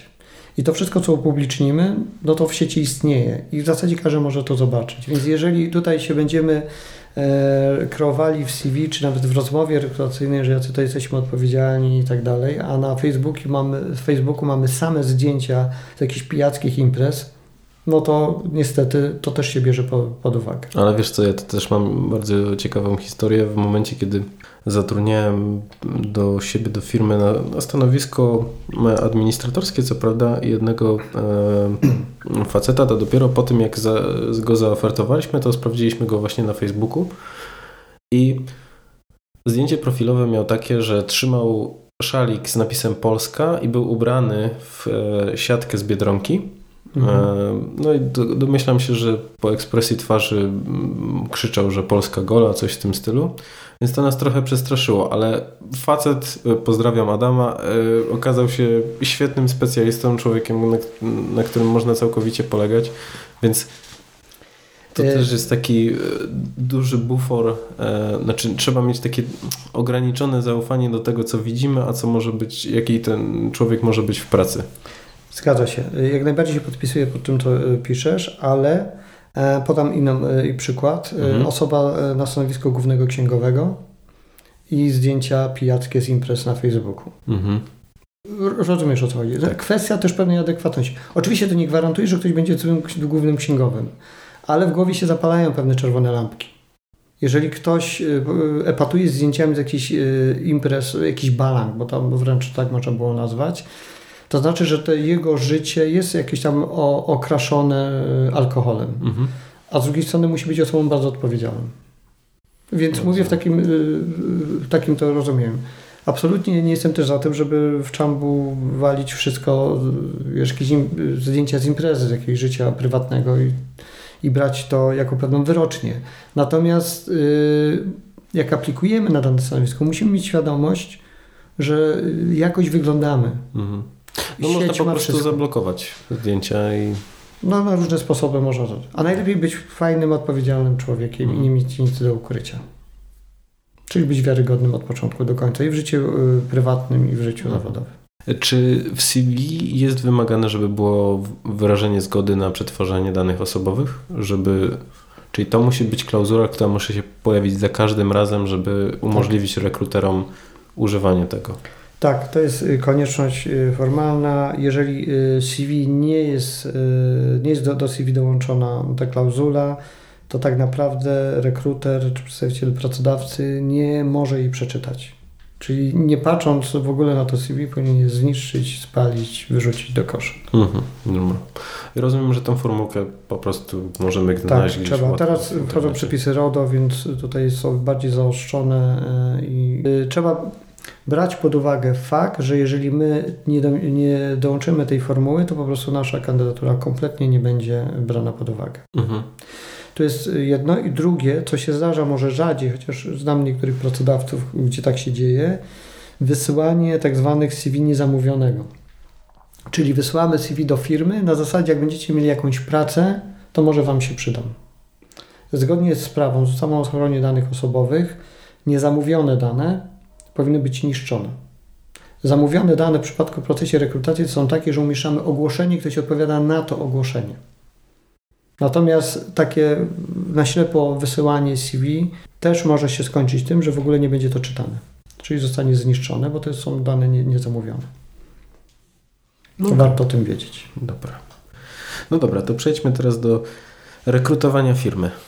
Jak się dowiedzieć, jaka jest firma, z którą będziemy podejmować współpracę. Znaczy, no, możliwe, że będziemy podejmować współpracę, ale na pewno będziemy wybierać się na rozmowę rekrutacyjną. Skąd czerpać informacje o tym, jaka tam jest kultura organizacyjna, jak się tam pracuje, czy korzystać z typowo ze sposobów, które są bardzo teraz powszechne, czyli sprawdzanie jakichś forów internetowych. Skąd, skąd brać mhm. wszelkie informacje? Może zacznę od, od tego, że jak zaczynamy szukać pracy i, i jesteśmy w potrzebie znalezienia pracy, mhm. E, bo to jest jakby tutaj najistotniejsze, i czytamy jakieś ogłoszenie, e, to zaczynamy budować w swojej głowie pewną motywację do, do zatrudnienia w danej firmie. E, ta motywacja wzrasta, czyli wysyłamy na przykład CV, ktoś odpowiada na te CV, że chciałby się na przykład z nami spotkać, więc poziom motywacji mocno, że tak powiem, wzrasta. Jesteśmy po pierwszym spotkaniu, jest powiedzmy wstępne zainteresowanie, ta motywacja jest jeszcze wyższa. Już w zasadzie mamy przekonanie, że będziemy pracowali w tej firmie. I to z jednej strony jest fajne, ale z drugiej strony bardzo mocno nam zasłania takie zimne, racjonalne spojrzenie na firmę. Mhm. E, I tu jest pewne niebezpieczeństwo, e, że ktoś, jeżeli rozbuduje tę motywację zbyt mocno, to może po prostu nie zauważać pewnych mankamentów firmy, czyli tego przyszłego miejsca pracy. Nawet jeżeli zauważy, to będzie y, spychał na bok, bo to jakby tworzy pewien dysonans y, poznawczy. Więc tutaj y, dlatego ja używam tego sformułowania rekrutowania firmy, czyli na zimno przyglądaniu się firmy. Przede wszystkim pod takim hasłem, czy to jest miejsce, gdzie ja chciałbym pracować. Czy to jest praca, którą chciałbym wykonywać. Bardzo często jest tak, że wiemy, że dana firma dobrze płaci. I często idziemy. I to wystarcza. I to wystarcza, tak. Że, że pieniądze są głównym jakby motywatorem do pracy. Mogę robić co tam y, będą chcieli, byle dobrze płacili. Mhm. Najgłupsze rozwiązanie. Przepraszam za, za sławność. To jest bardzo y, duża pułapka. Wiesz co, ja bardzo często się spotykałem z takim podejściem u mnie w firmie i to jest ogromna pułapka z tego względu, że bardzo często ludzie odchodzili do innej firmy, bo wiadomo, rozmowa rekrutacyjna super, bardzo tak. jesteśmy zainteresowani współpracą, wszystko się oddało, pracuj dla nas, mamy ładniejsze biuro, zapłacimy ci 50% więcej. Wszyscy są zachwyceni i to jest też taka pułapka dla ludzi, którzy zostają w firmie, bo oni widzą tych, którzy odchodzą uśmiechniętych, szczęśliwych, z większą pensją, ale oni nie mają pojęcia, co tam się dzieje tak. dalej. Hmm, zgadza się. Więc to y, nie zawsze jest tak pięknie i kolorowo, jakby nam się wydawało, jak jest mhm. na obrazku. Czyli y, sam proces rekrutacyjny w chwili obecnej, e, na początku mówiłem, że on y, z punktu widzenia pracodawcy on nie jest selekcyjny, ale z drugiej strony, jak wiemy, że jest pewien niedobór kandydatów, to my y, wplatamy w tą selekcję też taki wątek motywacyjny, czyli jakby kandydata motywujemy, żeby on chciał u nas pracować. I bardzo często, y, i to już jest jakby mocno nieetyczne, y, roztaczamy pewne wizje świetlanej przyszłości, kariery, Bóg wie, co tam się mhm. wydarzy, mhm. co nie zawsze jest prawdą. Choć to zdarza się rzeczywiście, że w niektórych firmach te możliwości rozwoju są, są olbrzymie i to się dzieje, ale czasami też tego nie ma. I my jesteśmy złapani jakby na lep w pewien sposób. Jak już wejdziemy do tej firmy, no to już nam, no co, no głupio nam wyjść z tej firmy szybko, nie? Poprzedni pracodawca żeby nie triumfował koledzy. No, zwłaszcza, że mówi się, że minimum 3 miesiące, żeby w miarę dobrze tak, wyglądało w CV. Tak, więc i, i to jest, y, to są trudne sytuacje. I trzeba to brać pod uwagę, więc lepiej jest na początku jakby przyjrzeć się dobrze firmie. Mhm. Oczywiście zebrać wszystkie możliwe informacje ze strony podstawowej firmy. Oczywiście no, na stronie firmy nic sam negatywnego nie znajdziemy, ale żebyśmy wiedzieli w ogóle czym się firma zajmuje, co robi. Ale to jest też odwrotna sytuacja, do której, o której wspomniałeś na samym początku, bo skoro CV to nasza wizytówka, to strona internetowa jest wizytówką firmy, z której tak, też można bardzo dużo oczywiście. wyczytać. Sprawdzenie y, różnych informacji w internecie y, o, o, firmie. Oczywiście tutaj bym y, przestrzegał w traktowaniu wyroczni różnych takich portali opinii, bo tam są oczywiście opinie, w 99% to są negatywne opinie. Te pozytywne bardzo często są kreowane przez samą firmę. E, e, pracownik, który jest zadowolony, on ma niską potrzebę, żeby chodzić i rozgłaszać w koło, jaka w jakiej fajnej firmie e, pracuje. Tak bardziej prawdopodobne, że on po prostu poleci znajomego, żeby tak, tam pracował, tak, niżeli tak. będzie pisał tak, gdziekolwiek. niż tam będzie aktywności takie właśnie w internecie. Natomiast pracownik, który jest niezadowolony, z różnych względów niezadowolony, to ten poziom frustracji powoduje, że on musi gdzieś to go odreagować, czyli musi kopnąć kogoś, żeby się lepiej poczuł. I tym kopnięciem kogoś to jest wejście na jakiś tam portal opinii i wypisanie jakichś tam niestworzonych rzeczy, mhm. które są bardziej wylaniem emocji niż podaniem faktów. Ja zawsze stosuję taką zasadę, że w momencie, kiedy nie widzę, że ktoś wypisuje co mu się podobało, a co sugerowałby poprawić, tylko że ta firma jest beznadziejna, tak. bo to, to, tamto, to w ogóle nie biorę takiej opinii pod uwagę. Więc... Zgadza, zgadza się. A często po taką negatywną jest płynie opinia, a mi się pracuje dobrze, fajnie i w ogóle i to często dział HR tam tak pisze, żeby troszkę jakby e, zobojętnić te, te negatywne. Więc zarówno jedne i drugie nie są do końca jakby y, wiarygodne. Mhm. Więc tutaj trzeba brać pod uwagę, że te portale opinie y, to jest tak, no każdy wie, że, że tam y, trudno jest o prawdę, ale i tak je czytają. Y, więc jakby tego nie unikniemy. Ale dobrze jest też czytać w wyszukarkę, jak wbijemy jakąś tam nazwę firmy, to dużo różnych informacji nam się y, pojawi. E, pojawiają nam się jakieś dodatkowe informacje o jakichś aktywnościach firmy, na przykład jakichś osiągnięciach, czy też jakichś porażkach.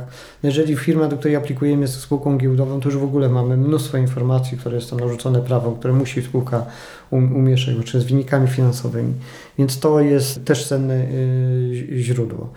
Dobrze jest zapytać znajomych. Jeżeli, mhm. super, jeżeli mamy kogoś, kto pracował lub pracuje w tej firmie, żeby zasięgnąć języka, jak jest jaka jest atmosfera w firmie na przykład, nie?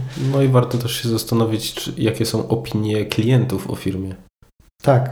Czy, czy, czy produkt, czy usługa, którą firma wykonuje, rzeczywiście ma jakąś wartość, nie? Czy, czy się nie tam nie damy wkręcić na przykład sprzedaż rzeczy, które są dość wątpliwe y, jakościowo. Co, co, co my będziemy jakby uczestniczyli później w tym procederze sprzedawania mhm. czegoś niefajnego. Nie, nie niefajnego. Więc to są takie rzeczy, które, y, które mogą budować, zwiększać naszą motywację później lub osłabiać naszą motywację. A nie ma nic gorszego, jeżeli będziemy tracili motywację do pracy. Praca w firmie powinna być realizacją nas samych, tak życiowo. I to jest idealne rozwiązanie, jeżeli możemy realizować swoje pasje, czyli praca jest właśnie tą pasją, którą y, robimy.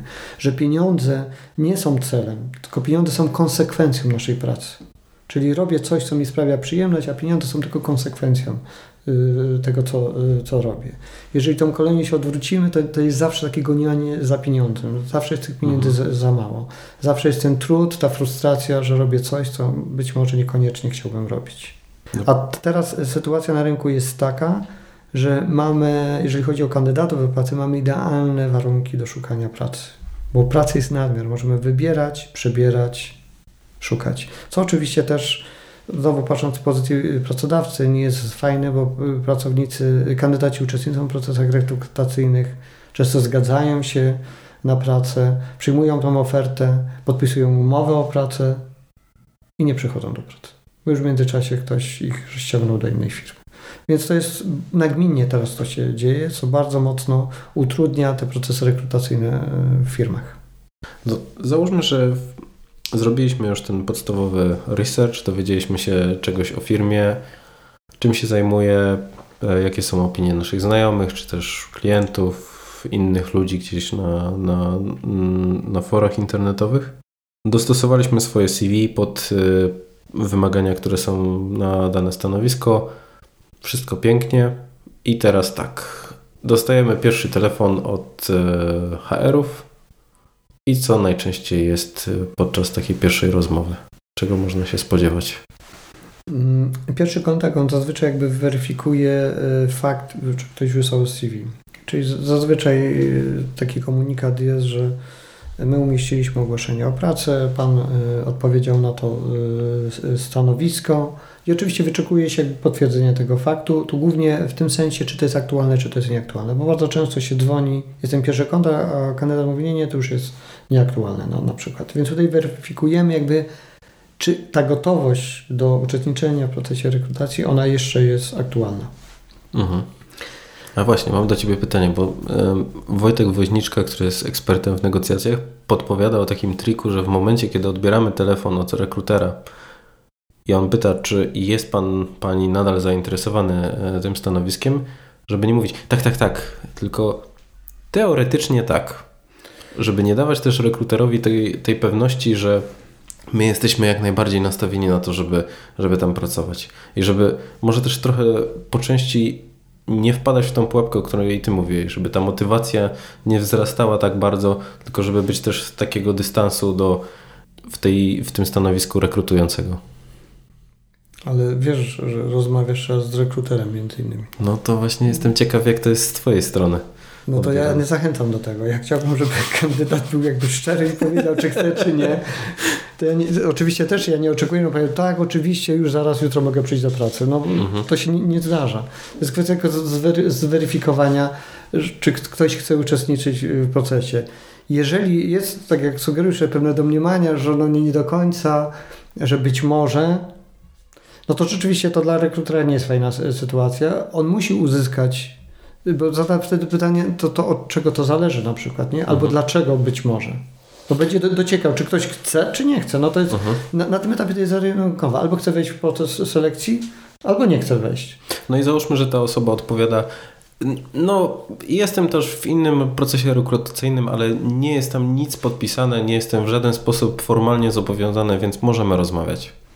No to jeżeli niezależnie jakie tam, że tak powiem, uzasadni, jaki kontekst da, ale mówisz, że tak możemy y, rozmawiać, to bardzo y, często ten pierwszy kontakt on ma już pewne znamiona tak zwanego wywiadu preselekcyjnego.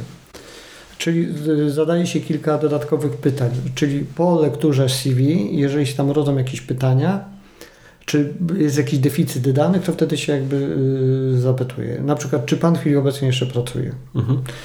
E, od kiedy chciałby Pan, czy od kiedy mógłby Pan rozpocząć y, pracę? Jeżeli tam kwestia tego czasu jest jakby kluczowa w całym procesie, bo często tak jest. A czy podawać w CV jakby okres wypowiedzenia, który mamy?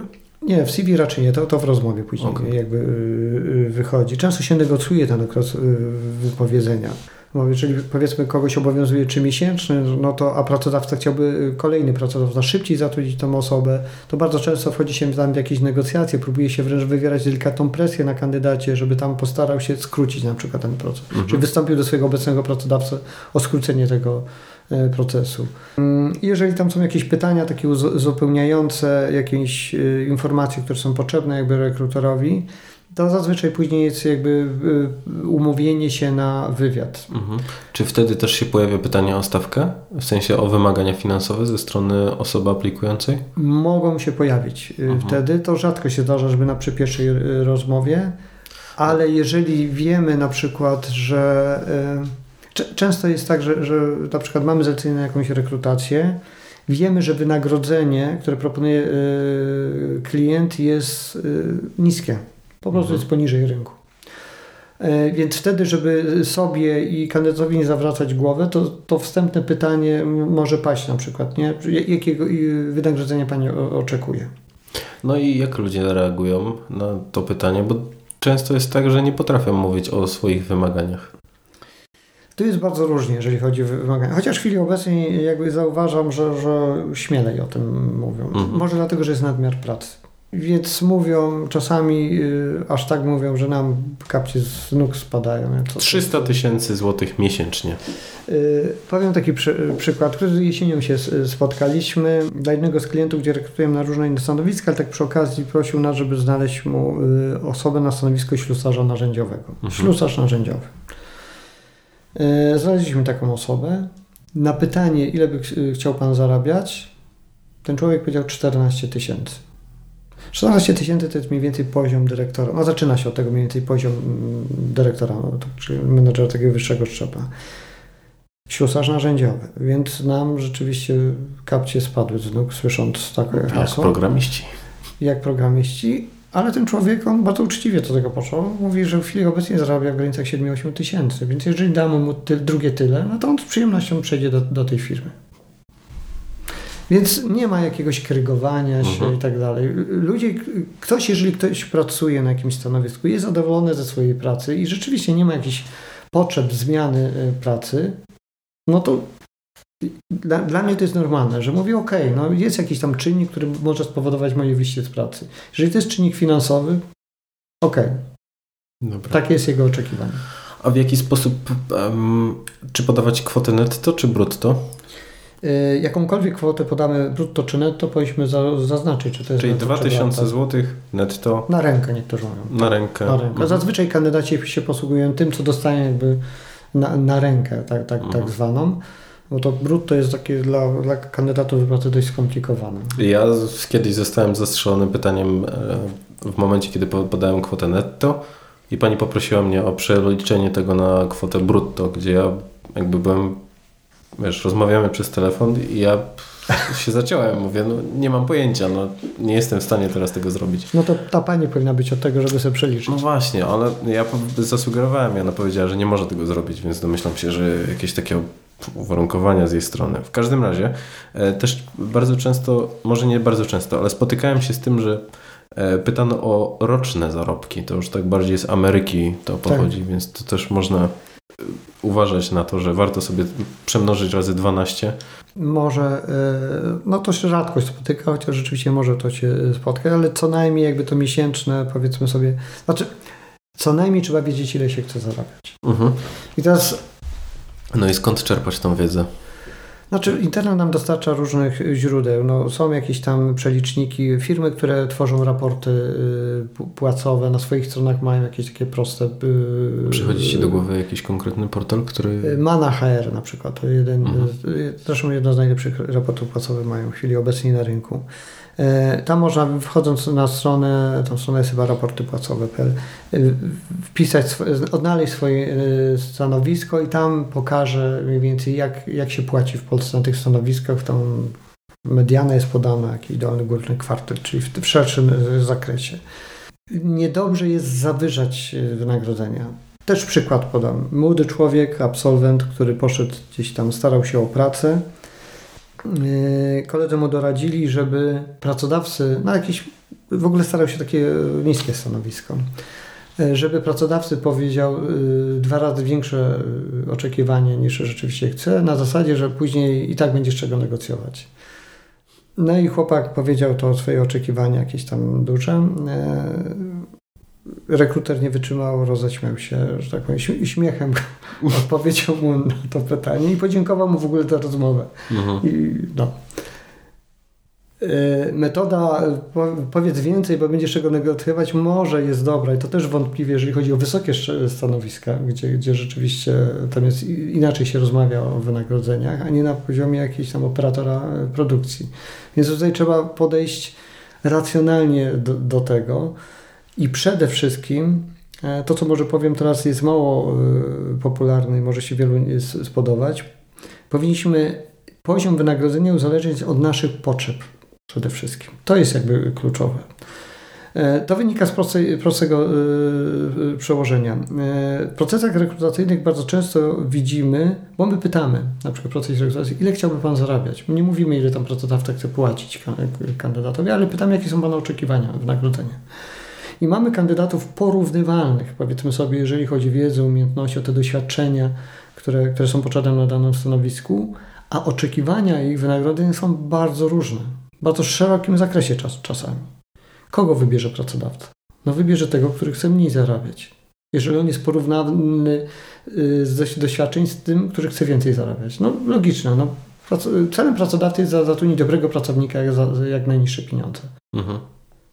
I teraz, więc nie ma jakichś, powiedzmy sobie, y, poziomów wynagrodzeń, które nam zagwarantują jakby do, y, dobrą pracę czy poziomy nagrody, które nam pozwolą znaleźć yy, pracę. Powinniśmy szukać tego, co nam da satysfakcję w sensie finansowym. Jeżeli poziom jakiś tam X jest dla mnie satysfakcjonujący, ok, to mówię. Albo mnie wezmą za te pieniądze, albo mnie nie wezmą. Jeżeli mnie nie wezmą, bo płacą mniej, no to jest logiczne, że nie, ja też nie chcę tej pracy, no bo nie chcę zarabiać mniej na przykład niż zarabiają w chwili obecnej, nie? Jeżeli będą, zależy im na mojej osobie, ja, ja oczekuję więcej niż oni są w stanie dać, no to będziemy pewnie negocjowali. A jeżeli rzeczywiście jestem dobry, to nawet się ugną i nawet bez negocjacji dadzą mi więcej, jeżeli mi zależy y, na, na mojej osobie. Więc tutaj z wynagrodzeniami jest dość, yy, dość ciekawa sytuacja. Pytanie o wynagrodzenie yy, trzeba nie traktować, że to jest yy, pytanie jakby selekcyjne że ktoś się wszczeli jakieś widełki, czy się nie, nie, nie szczeli. Oczywiście czasami, jeżeli powiemy za dużo niż jest budżet e, przewidziany na stanowisko, no to rzeczywiście no nie mamy o czym rozmawiać, ale to jest korzyść i dla nas, przede wszystkim jako kandydata, bo, bo nie tracimy czasu, ale też pracodawca nie zawraca sobie głowy kandydatom, który jest w ogóle poza jego y, zasięgiem. Jeżeli pracodawca pyta nas o wynagrodzenie, mm, to ja bardzo często słyszę, że ktoś podaje, no, no chciałbym zrobić tak między 6 a 8 tysięcy. Co to znaczy między 6 i 8? No My oczywiście byśmy chcieli 8, ale pracodawca uprzyszy 6, czyli od 6 on może przyjść, więc podawanie widełek jest w ogóle jakby nielogiczne tak mhm. naprawdę, bo na, na pewno nikt nie, nie wejdzie z pracodawcą w ten górny y, zakres. A w momencie, kiedy byśmy podali zbyt niską stawkę, czy to jest możliwe, żeby pracodawca tak czy siak za, zaproponował nam o wiele wyższą, znaczy, czy wy po prostu wyższą stawkę? Zdarza się tak. Dlatego, że w niektórych firmach są pewne standardy wynagrodzeń, czyli wynagrodzenia nie są jakby w sensie takim uznaniowym, czyli są, nie są szyte na miarę każdego pracownika, tylko ktoś wchodzi w pewne zakresy wynagrodzeń i zdarza się czasami, że kandydat mówi, że chciałbym zarobić 5 tysięcy, a pracodawca mówi, no ale u nas jakby na tym poziomie płacimy to od 6 tysięcy i dostanie pan 6 tysięcy. Super. No tak, bo wyobrażam sobie sytuację, że przychodzisz pracować za 5 tysięcy, a potem się okazuje, że koledzy, koledzy w zespole z takim samym doświadczeniem tak. albo mniejszym zaczęli od 6, no to motywacja. Tak, oczywiście. No teraz jest taki problem, że y, to też wynika jakby z sytuacji na rynku pracy i tej trudności pozyskania pracowników, że pracodawcy podnoszą wynagrodzenia. Mhm. Y, ten wzrost za zeszły rok tam jest prawie 5% chyba. Na ten rok się prognozuje, że tam będzie w granicach 7%. Czyli te, idą te wynagrodzenia do góry. I często jest taka sytuacja, że przychodzi nowy pracownik do firmy i on zarabia trochę więcej niż ci, którzy pracują na przykład od kilku lat w tej firmie. I to jest problem. Bo pracodawcy, żeby ściągnąć pracownika, który jest koniecznie potrzebny, to mają większą tendencję do dania mu więcej niż do regulowania wynagrodzeń w całej organizacji. I wszelkiego rodzaju klauzule poufności danych płacowych i tak dalej to wiecie, to, to jest na papierze, ale to, to jakby tak nie działa. No ludzie mhm. rozmawiają o tym między sobą, więc to, to ma wszystko krótkie nogi. I rzeczywiście to często burzy jakąś, zakłóca jakąś tam atmosferę y, pracy. Rodzi się pytanie, no to dlaczego my jak długo, dłużej pracujemy mamy mniej niż ta nowa osoba? To pytanie dlaczego, dlaczego, ono się cały czas pojawia i jest trudne dla pracodawcy. A często ze względów finansowych pracodawcy nie stać, żeby na przykład w pozostałej grupie na przykład 20-30 osób zrobić podwyżkę. Mhm a brakuje mu człowieka i musi go mieć, żeby tam pewne procesy mogły prze, przebiegać. I to są z punktu widzenia pracodawców są to trudne sytuacje. Oczywiście kandydata ten kompletnie e, nie musi obchodzić. Natomiast po stronie pracodawcy to są bardzo skomplikowane czasami rzeczy. Dobra. Załóżmy, że zrobiliśmy kolejne, kolejne sprawdzenie, dowiedzieliśmy się mniej więcej ile można zarobić na danym stanowisku. Dostosowaliśmy to do swoich takich realnych potrzeb. Pierwsza rozmowa zakończyła się sukcesem, to telefoniczna, umawiamy się już w placówce. I czego się tam spodziewać? W firmie? Tak. Czego się spodziewać? Y, przede wszystkim, czego oczekiwać, bym powiedział. Y, to jest dobry moment, jeżeli już jest, y, rozmawiamy bezpośrednio z pracodawcą, żeby zebrać, żeby kandydat zebrał wszystkie potrzebne informacje do podjęcia decyzji, czy chce w tej firmie pracować. Mhm. Bo cały czas powinno być to takie zdrowe wahanie się. Czy ja na pewno chcę tutaj pracować? Czy na pewno mam wszystkie informacje potrzebne mi do tego, żeby podjąć świadomą decyzję, odpowiedzialną decyzję? Tak, to jest miejsce, w którym chciałbym najbliższe kilka lat pracować to zawahanie cały czas powinno być, ta wątpliwość, taka zdrowa wątpliwość. Więc pytanie, zadawanie pytań, nie banie się zadawania pytań pracodawcy. E, pracodawcy zazwyczaj e, cenią sobie tych pracowników, którzy właśnie e, idą w kierunku takiej irracjonalnej podejmowania decyzji. Oczywiście to nie powinny być takie pytania czepialskie się, czyli szukanie dziury w całym. Czyli pytania, które mają na celu zakwestionowania w ogóle sensowności mhm. pracy w tej, w tej firmie, bo to jest wtedy mocno nielogiczne ale pytanie, jak ta praca będzie wyglądała, co będzie zależało do moich obowiązków, czy będą jakieś wyjazdy służbowe.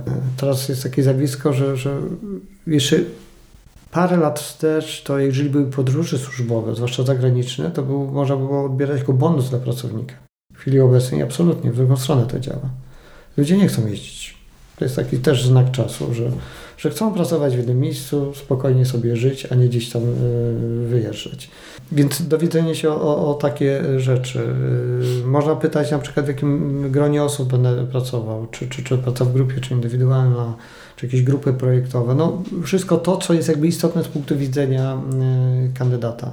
Czyli wszystkie zebrać informacje, które mi są potrzebne nie szukać tych pytań gdzieś tam w internecie i zadawać jakieś bezsensowne pytania, które tak mhm. naprawdę zadajemy tylko po to, żeby zadać. No zdroworozsądkowo, skoro mamy tam spędzać minimum 8 godzin dziennie, to dowiedzmy się zanim podpiszemy umowę i tym samym zobowiążemy się naprawdę na kilka ładnych miesięcy na to, żeby spędzać tam czas, czy nam to będzie odpowiadało. Otóż to. To jest jakby podstawa, bo to jest taka odpowiedzialność, yy, odpowiedzialne względem pracodawcy, ale też odpowiedzialne mhm. względem samych siebie, swojej rodziny, jeżeli rodziny mamy. To jest bardzo ważne. I czego można się spodziewać na takiej rozmowie już e, bezpośrednio z przyszłym pracodawcą ewentualnym? E, pracodawca może ponawiać pytania, które pojawiały się wcześniej w, procesie. Mhm. Może pytać mm, o stosunek, jak, jak Pan sobie wyobrażał pracę w naszej firmie na przykład. Mhm. Jak pan, jakie Pan widzi na przykład trudności, które Pan może mieć, albo jakieś niedobory, powiedzmy sobie, w zakresie wiedzy czy umiejętności. Y, nie bójmy się odpowiadać na to, szczerze odpowiadać. Na przykład moje doświadczenia to są odtąd dotąd, tutaj widzę pewien deficyt. Ale też dobrze jest wyrazić swoją gotowość, jeżeli rzeczywiście taką mamy, żeby też być uczciwym znowu, e, gotowość do tego, że, że jestem gotowy to uzupełnić, że tutaj liczę na, na wsparcie firmy, żeby uzupełnić ten, tą wiedzę, żeby móc efektywnie e, pracować. Więc Pytania od pracodawcy na tym etapie, e, one mają przede wszystkim wzbudzić pewne przekonanie, tak, to jest ten kandydat. To jest ta osoba, którą chcemy e, zatrudnić.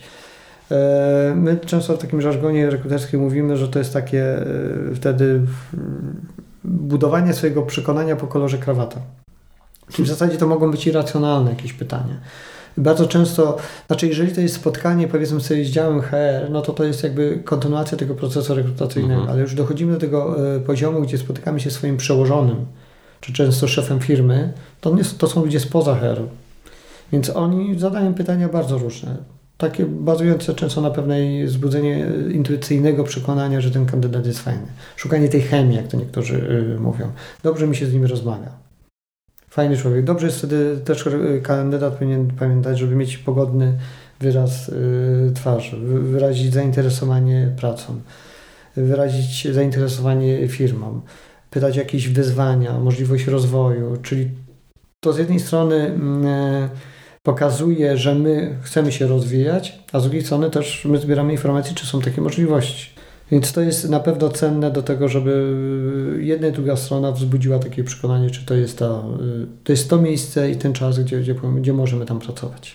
Czyli ty proponujesz taki układ, że rozmowa jest jakby dla dwóch stron i to, że pracodawca jakby wystawia ogłoszenia, my się na nie zgłaszamy, to nie znaczy, że to nam bardziej zależy niż im. I pokazuje, że tutaj jest taka równowaga zdroworozsądkowa. Że... To jest układ partnerski tak naprawdę mhm. w procesie rekrutacji. Znaczy ja troszkę teraz mówię o takich białych jednorożcach, bo to yy, ulegamy tym, tym, tej nadmiernej motywacji często i to tak nie, nie wygląda. Często się mocno podkładamy pracodawcy.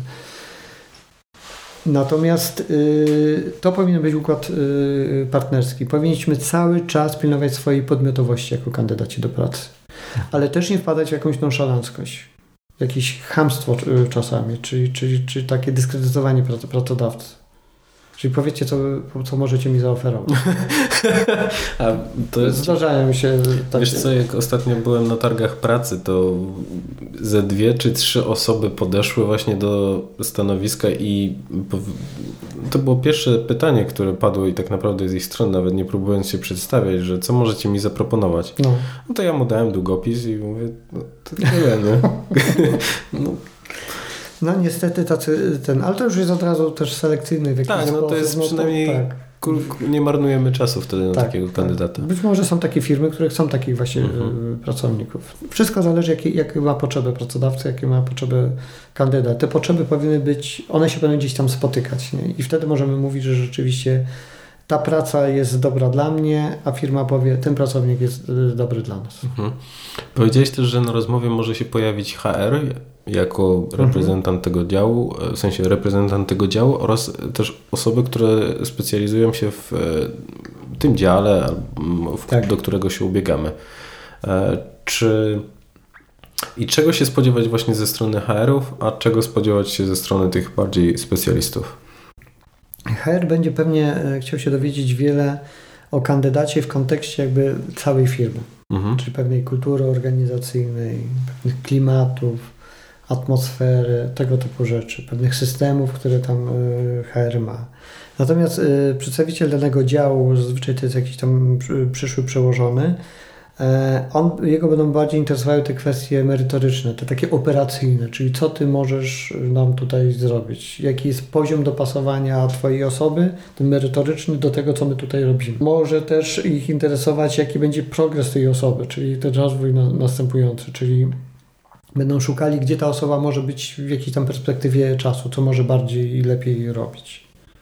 Czyli to są jakby te dwa, dwa obszary, które najczęściej się pojawiają w tych rozmowach. Dobra, a jak się ubierasz na rozmowę? Żeby nie przyjść, wiesz, w krótkich spodenkach i zbyt luźno, ale też... No ważne, żeby się ubrać, to przede wszystkim. Natomiast znowu ubiór... Y sytuacja poszukiwania pracy jest pewną sytuacją oficjalną. Mhm. E, to się rządzi swoimi prawami. E, oczywiście tu można by wiele e, mówić na temat pewnych aspektów psychologicznych. Pracodawcy szukają pewnej autentyczności w kandydacie, czyli szukają tego człowieka, który rzeczywiście jest pod tymi wszystkimi maskami, które w procesie rekrutacji kandydat zakłada, ale z drugiej strony oczekują pewnej maski, jeżeli można tak nazwać, jeżeli chodzi o wygląd i zachowanie. Dobrze jest, jeżeli jest to ubiór oficjalny. Oczywiście, jeżeli y, ktoś szuka pracy na, na, na poziomie operatora produkcji, z całym szacunkiem dla tych osób, i ubierze się w garnitur, białą koszulę i krawat, to może wzbudzić pewne zadziwienie. Dlaczego się tak ubrał?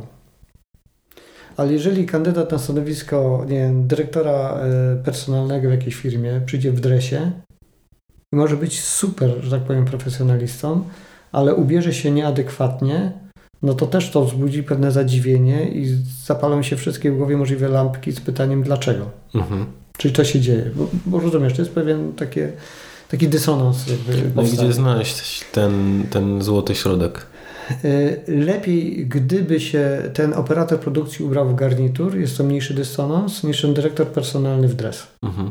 Czyli jakby taką zasadę. Czyli lepiej jest troszeczkę za dobrze, niż za słabo. Mhm. E, czyli oficjalne ubranie. No tak jak idziemy, nie wiem, na oficjalną e, wizytę. Oczywiście to też e, no, trzeba uważać, żeby się nie ubrać jak na wesele, w jakieś powłóczyste suknie i tak dalej. Nawet jeżeli się dobrze w nich czują kobiety. Unikać nadmiernego makijażu u, u, u, u pań nadmiernych perfum y, wód toaletowych u, u, u panów, którzy czasami się tak skropią, jakby myśleli, że zapachem, że tak powiem, sobie tą pracę zrobią i trzeba wietrzyć później. Więc to są takie delikatne rzeczy, ale to powinno być wszystko jakby eleganckie y, i adekwatne jakby do, y, do sytuacji. Jeżeli w ubiorze jest pewna niedbałość, w naszym wyglądzie jest pewna niedbałość, to, to niestety to też się, mm, jest to odbierane jako pewna transmisja naszego wnętrza. Więc tutaj to niezbyt dobrze buduje nasz yy, wizerunek. Mhm. Oficjalny strój. Jeżeli to jest poziom powiedzmy od specjalisty w górę, garnitur u, u panów, jakiś taki biznesowy też strój u, u pani, typu jakaś sukienka w stonowanych kolorach, bez jakiejś nadmiernej yy, biżuterii, to są takie, takie rzeczy, które powinny, w których powinni kandydaci być. Luzactwo na zasadzie, że właśnie krótkie spodenki i t-shirt nie jest dobrze wygląda. Nawet jeżeli to jest młoda osoba. To, to ta taka nonszalancja jakby w, w ubiorze i w zachowaniu nie jest dobrze przyjmowana. Mhm. Dobra. A co to jest metoda epizodyczna? To jest taka ciekawostka, że y, człowiek ma problemy ze zmianą. Ludzie się zmieniają ewolucyjnie, a nie rewolucyjnie. Co jest pewnym mankamentem na, na zazwyczaj, yy, czyli na przykład w procesach jakichś rozwojowych, szkoleniowych, to jest mankament. Ale jest to dużą zaletą w procesach rekrutacyjnych. Mhm. Ten mechanizm wykorzystywany w tak zwanej metodzie epizodycznej, bo tak to się nazywa, czyli prognozujemy zachowania przyszłe na podstawie zachowań przeszłych. Czyli yy, wykorzystujemy pewną bezwładność rozwojową jakby człowieka. Czyli to, jak, się, jak wczoraj coś robiłem, to istnieje wysokie prawdopodobieństwo, że dzisiaj zrobię to tak samo. Mhm. Nie zrobię to całkiem inaczej.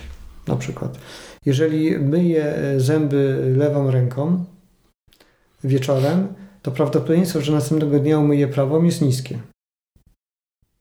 Jak nad tym popracuję, to może zacznę myć prawą ręką. W metodzie epizodycznej analizujemy jakby zachowania przeszłe, czyli nasze doświadczenia.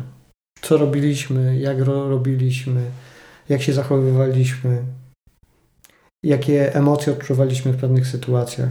Mhm. I na podstawie tego prognozujemy, że w najbliższej przyszłości ta osoba się bardzo podobnie będzie zachowywała. Podobnie będzie odczuwała, podobnie będzie pewne rzeczy robiła. Oczywiście to nie gwarantuje nam w 100%, że tak będzie, ale jest wysokie prawdopodobieństwo, że te zachowania będą bardzo podobne do tych, które były w ostatnim czasie. Dlatego w metodzie epizodycznym, y, epizodycznej zadajemy pytania e, o rozmowach rekrutacyjnych, na przykład Proszę, Możesz spróbować na mnie. No właśnie, proszę podać mi na przykład ostatnim, ostatnim takim problemem Pan się w swojej pracy zawodowej spotkał. I wtedy ja opisuję, Problem. co to było. Tak. A y, możemy zadać kolejne pytanie, jakie to emocje w Tobie y, wzbudziło? Mhm. Jak sobie poradziłeś z tym problemem? Dobra, to może konkretnie. Odniesiemy się od początku. Czyli jaki ostatnio problem spotkałem w mojej pracy? Tak. Załóżmy, że mm, odniesiemy się do podcastu, tak będzie mhm. najłatwiej. No, ostatnia, ostatni problem, na jaki się natknąłem, to sytuacja, w której okazało się, że w oprogramowaniu po dwóch godzinach nagrania automatycznie włącza, jakby przestaje się, no przestaje działać nagrywanie, więc mhm. ja nie zorientowałem się od razu i straciłem kilka minut materiału. Więc to był, to był ostatni problem, na który się natknąłem. Okej, okay. Jak, y, jakie to emocje w Tobie wzbudziło? Na tamtą, w momencie, kiedy zastanowiłem się, kiedy to się wydarzyło, lekka panika, no bo to jest takie wydarzenie, że nie chciałbym mhm. marnować czasu osób, które, które zapraszam na to, że jakieś technikalia przestają działać, ale bardzo szybko naprawiłem to, a potem wzbudziło we mnie taką refleksję, czyli zastanowiłem się, w jaki sposób tego unikać w przyszłości, e, żeby nie, pojawi, nie pojawiło się coś takiego powtórnie. Okej, okay, odpowiedziałeś na, na pytanie, którego nie, nie zadałem, czyli jakie rozwiązanie znalazłeś, a zazwyczaj pada takie pytanie, jak, jak, jak sobie poradziłeś z tym, mhm. Y, y, no, czy w te, tej konkretnej y, sytuacji. Często jest też pytanie dalej o jakby wnioski, to też odpowiedziałeś jakby sam automatycznie, czyli co na przyszłość będziesz robił. Mhm. I teraz jaki z tego płynie wniosek? Wniosek płynie taki, że w najbliższej przy, przyszłości, Dawid, jeżeli zdarzy, spotka się z pewną sytuacją problematyczną o podobnym charakterze, bo tutaj był ten wątek, że co, co powiedziałeś, że ten błąd techniczny, ta sytuacja techniczna też spowodowała, że osoba, z którą prowadziłeś wywiad, y, straciłeś jakby część nagrania. Mhm. Czyli była jakby dodatkowa osoba w to, w cudzysłowie zaangażowana w, ten, w ten, tą całą sprawę, że to pierwszy efekt jest jakiejś paniki, czyli może być pewne rozkojarzenie, co z tym zrobić i jak to zrobić. Mhm. Ale od razu przeszedłeś do, do poszukania jakby błędu i naprawy sytuacji i to jest jakby wniosek na przyszłość. Prawdopodobnie w podobnej sytuacji tak się yy, zachowasz. To jest takim bardzo uproszczeniu jakby schemat takiej, okay. tego metody epizodycznej. I to o wiele lepiej prognozuje. Prognozuje. Warunek, znaczy jedno jest jakieś zakłócenie, że y, uczestnik będzie mówił prawdę. Mhm. Bo jeżeli będzie kłamał, no tak, bo możemy się, wiesz, powiedzieliśmy to teraz, więc ludzie, którzy przygotowują się do rozmów, mogą sobie oszacować, wziąć 100 najczęściej zadawanych pytań. Zresztą ja bardzo polecam przejście przez taką listę, mhm. żeby wiedzieć, czego się, czego się można spodziewać. Przejść przez taką listę, czyli ostatnia sytuacja stresująca, ostatni błąd, ostatnie zwycięstwo w pracy. Tak. No i załóżmy, że że czujesz, że tam coś Dawidek nie do mhm. końca mówi prawdę I, i jak wtedy byś się zachował? To znaczy, jeżeli jest, e, czuje się, bo to mowa ciała zdradza pewne aspekty. Jeżeli jest wytrawny rekruter, to on pewne rzeczy wyłapie mhm. pozawerbalnie. I to naprawdę nie trzeba wielkiej sztuki, żeby wyłapać, że ktoś nie do końca jakby tutaj mówi prawdę. Więc wtedy należy się e, spodziewać, że rekruter zada bardzo e, dodatkowe pytania. Zacznie pytać o szczegóły tego sytuacji. Mhm. Co konkretnie Ci się e, tam popsuwa na przykład? Jakiej aplikacji używasz do, mhm. do, do, do tego nagrywania? co uważasz, że tam jakby nie zadziałało. Czyli wchodzi się w bardzo szczegóły i wtedy, jeżeli ktoś kłamie, on się w tym pogubi. Prędzej czy później się wysypie w tym wszystkim. I tracimy dwie rzeczy wtedy. Raz, że, że, że, że jakby ten dany wątek już jest spalony i kandydat jakby stracił też wiarygodność. No i zapala się nam ta lampka w głowie, że facet ma tendencję do kłamania. Czy my chcemy zatrudnić kłamcę? Rozumiesz. To też jest diagnostyczne. Dla, dla rekrutera jest to cenne. Gorzej, jeżeli rekruter ma przekonanie, że to jest najlepszy kandydat, jakiego udało mu się po, yy, pozyskać, mhm. że nie ma innych. A tutaj go cisną, że tak powiem, że już potrzebują kogoś zatrudnić. I ma dylematy takie bardzo poważne. Ma dobrego kandydata, który kłamie. Czyli od strony tej osobowościowej, tej, od strony tej etycznej, powiedzmy sobie, jest dużo wątpliwości, natomiast od strony merytorycznej mistrz świata. Co wybrać? Oczywiście wtedy najlepszym sposobem jest skonsultowanie to z pracodawcą. Czyli jeżeli robi to HR, powiedzmy sobie z menadżerem danego mhm. tego kandydata i powiedzenie mu wprost. Mamy kandydata, ale tutaj podczas rozmowy stwierdziliśmy, że ma tendencję do kłamania. Czy się na, tym, na, na to decydujecie? I czasami jest tak, że się decydują. Ale już wiedzą, że trzeba uważać. I czasami później jest wprost rozmowa. Słuchaj stary, no wyszło tam, że masz tendencję do, do, do kłamania. Nie chciałbym, żeby to się jakby powtarzało, znaczy, żeby to miało tutaj w pracy. Jeżeli masz jakiś problem, mówmy sobie szczerze pewne rzeczy. Jestem w stanie przyjąć najgorszą prawdę, ale nie, nie kłamstwo. Czyli można to zamienić pozytywnie na jakieś takie już działania wręcz rozwojowe, mhm. informacyjne z, z kandydatem. To wszystko zależy od, od mądrości jakby przyszłego przełożonego. Okej. Okay. Jak ujarzmić stres w trakcie rozmowy? Bo no nie oszukujmy się, że to jest sytuacja, w której pojawiamy się rzadko, no chyba, że ktoś jest takim stałym bywalcem rekrutacji i e, też rzadko się spotyka z takimi ludźmi, którzy też wiedzą jak, jak opanować właśnie te nerwy w sytuacji, kiedy no już jesteśmy w trakcie rozmowy rekrutacyjnej albo nawet e, tego etapu, w którym ta rozmowa jest telefoniczna. Jakieś złote rady? E, złotych rad nie ma, dlatego że stres jest determinowany e, mm, no, no, w tym wypadku rzeczywiście przez sytuację stresującą. Jeżeli jest nadmiar motywacji, żeby, żeby znaleźć tą pracę, to ten stres potencjalnie może wystąpić wyższy. E, każdy z nas inaczej reaguje na, na, na stres. U jednych to się przejawia jakimiś zmianami fizjologicznymi, nie wiem, plamy jakieś tam występują na, na twarzy, mhm. pocenie się nad, nadmierne, problem z formowaniem myśli, to już w takich bardziej drastycznych sytuacjach, czy wręcz jąkanie u niektórych osób. Więc y, to może być widoczne. Natomiast nawet jeżeli nie jest widoczne, to rekruter zakłada, że ten stres jest jakby wewnętrzny, on gdzieś tam y, występuje wewnątrz, jest dobrze na przykład przymaskowany. I teraz yy, to jest pewna, to jest odpowiedzialność jakby osoba, y, osoby rekrutującej, czyli rekrutera w tym wypadku. W stresie nie wydobędzie się od, op, to nie jest optymalna sytuacja, żeby wydobyć od, od kandydata to, co chcemy się dowiedzieć. Stres mhm. nam będzie w tym przeszkadzał. Więc y, odpowiedzialnością rekrutera jest, żeby ten stres troszeczkę sprowadzić na niższy poziom. I mhm. zazwyczaj pierwsza faza rozmowy to jest, to jest odstresowanie. No tak się uczy też rekruterów. Zagadaj z tym człowiekiem jakiś na temat. Łatwo pan dotarł do nas. Tak, to takie niby oklepane, standardowe sformułowania, nic nie mówiące, ale tak naprawdę one już troszeczkę rozluźniają.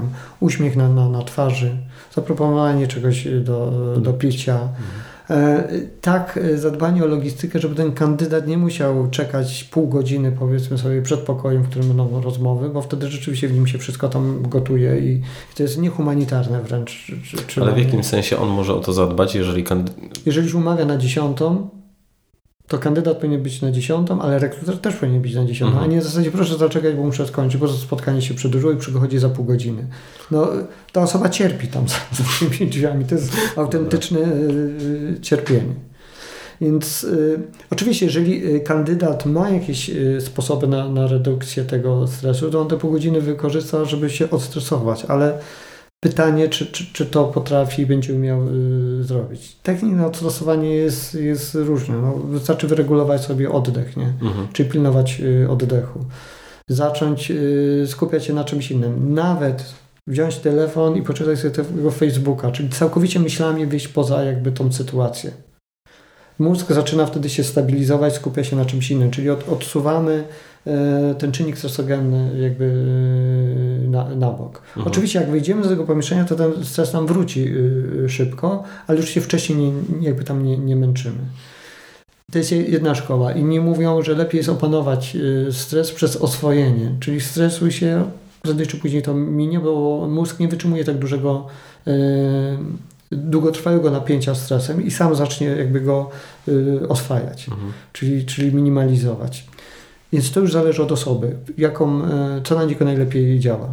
Absolutnie żadnych wspomagaczy na zasadzie tam łyknę troszkę neospazminy, czy wypijesz setkę i będzie fajnie. Nie będzie fajnie. To absolutnie to nie są te, te metody, które powinno się robić. Powinna być stuprocentowa trzeźwość umysłu. E, musimy być bardzo skoncentrowani, musimy wszystko słyszeć i wszystko y, powiedzieć to, co chcemy y, powiedzieć. Mhm. No i bardzo fajnie, że wspomniałeś o tym, że rekruterowi też zależy, żeby stres w rekrutowanym był jak tak. najniższy. To, to, co na samym początku poruszyliśmy, rekruter też się denerwuje w takiej sytuacji. Mhm. To jest też dla niego stresująca sytuacja. Samo uświadomienie sobie to, to już tak, można się poklepać, przytulić. No nie, teraz żartuję, ale znaleźć jakiś, znaczy ta świadomość, że druga strona też nie jest w super komfortowej sytuacji, mhm. e, to też czasami pomaga. A przychodzą Ci do głowy e, rekrutacje, które Ty prowadziłeś, e, na których byłeś bardzo pozytywnie zaskoczony jakimś zachowaniem e, osoby, która się ubiegała o jakieś stanowisko? Ja dobrze reaguję na osoby autentyczne, mhm. którzy rzeczywiście, ja też o to dbam jakby w procesach rekrutacyjnych.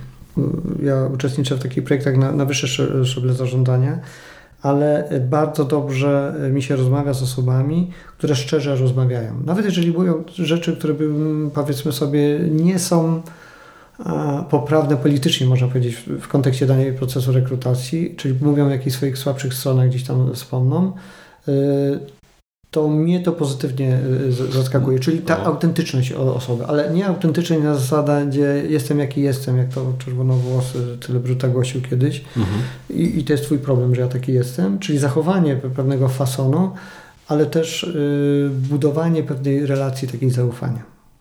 No właśnie, bo to bardzo kłopotliwe jest to pytanie, jakie są Twoje wady, albo co uważasz, że jest Twoją największą wadą. Podręczniki głoszą, żeby mówić o czymś, co jest Twoją wadą, ale może być też uważane jako zaletę. Ja też nie do końca się z tym zgadzam, bo wszyscy są perfekcjonistami, którzy zawsze chcą dokończyć e, zadanie, które zaczęli za wszelką cenę. Mm, no i ten przykład bardzo często się powtarza. Bo to jest tak, jest cała szkoła jakby pytań takich standardowych, które się pojawiają, nie? Na mhm. przykład, jakie są Pana największe zalety? No, no co powiemy, no? No powiemy same super fajne rzeczy, jak przeczytaliśmy ze zrozumieniem ogłoszenie, to powiemy coś, co, co jakby podbije naszą wartość w kontekście tej oferty pracy. Jak nas zapytają o wady, no to też będziemy szukali jakichś wad y, takich, które wadami nie są. No bo nie powiemy, że, że w ogóle to nie chce nam się pracować. Praca to jest najgorszą rzeczą, która jest. A w ogóle to mam łupież, wie pan.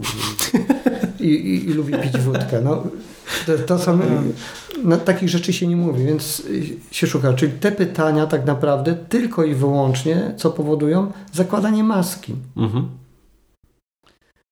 E, więc zadawanie tych pytań, yy, może tutaj świat e, rekruterów się oburzy, ale ja uważam, że bez sensu jest zadawanie tych pytań. Szukajmy innych pytań, które będą dociekały do tej samej informacji, ale w inny sposób. Ja na przykład czasami używam takiego sformułowania, yy, takiego pytania, pytam, co się Panu najbardziej udało mhm. w ostatniej pracy na przykład? No można zamienić to, że to jest tak naprawdę o Twojej mocnej strony, zgadza się? Albo co lubisz w swojej tak, pracy. Albo co, co się najbardziej nie udało. No, pytam o słabe strony, ale sama zmiana słów powoduje, że wychodzimy z pewnego standardu, bo tego standardu kandydaci się naczytali gdzieś tam w internecie. Mhm. I oni już szukają tego pytania, żeby odpowiedzieć pewne formuły, które sobie przygotowali. Jeżeli zmienimy parę słów tylko, zapytamy to samo, ale innymi słowami, to już wytrącamy z tej logiki pewnej. Mhm. Jeżeli kandydat złapie pewną logikę rekrutera, to będzie grał pod rekrutera. Czyli rekruter będzie tymi pytaniami tak naprawdę powodował, że on będzie e, prowokował kłamstwo u kandydata. Tak to działa. Czyli kto jest winny temu? Nie kandydat jest winny, że, kła, że on kłamie, mhm. tylko rekruter jest winny, że sprowokował kandydata do zbytniego tam wybielania swojej e, osoby. To jest odpowiedzialność rekrutera.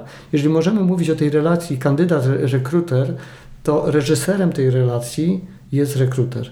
Odpowiedzialność za tą sytuację, to za tą relację bierze rekruter. Jeżeli coś podczas tej relacji, tego spotkania się nie uda, czegoś się rekruter nie, nie dowie, to nie dlatego, że kandydat był kiepski, tylko że rekruter spaprał swoją robotę. Mhm. Tak to działa. Bezlitośnie dla rekruterów. Bezlitośnie dla rekruterów. A i, y, czy są jakieś portale mm, do szukania pracy, które szczególnie polecasz? O.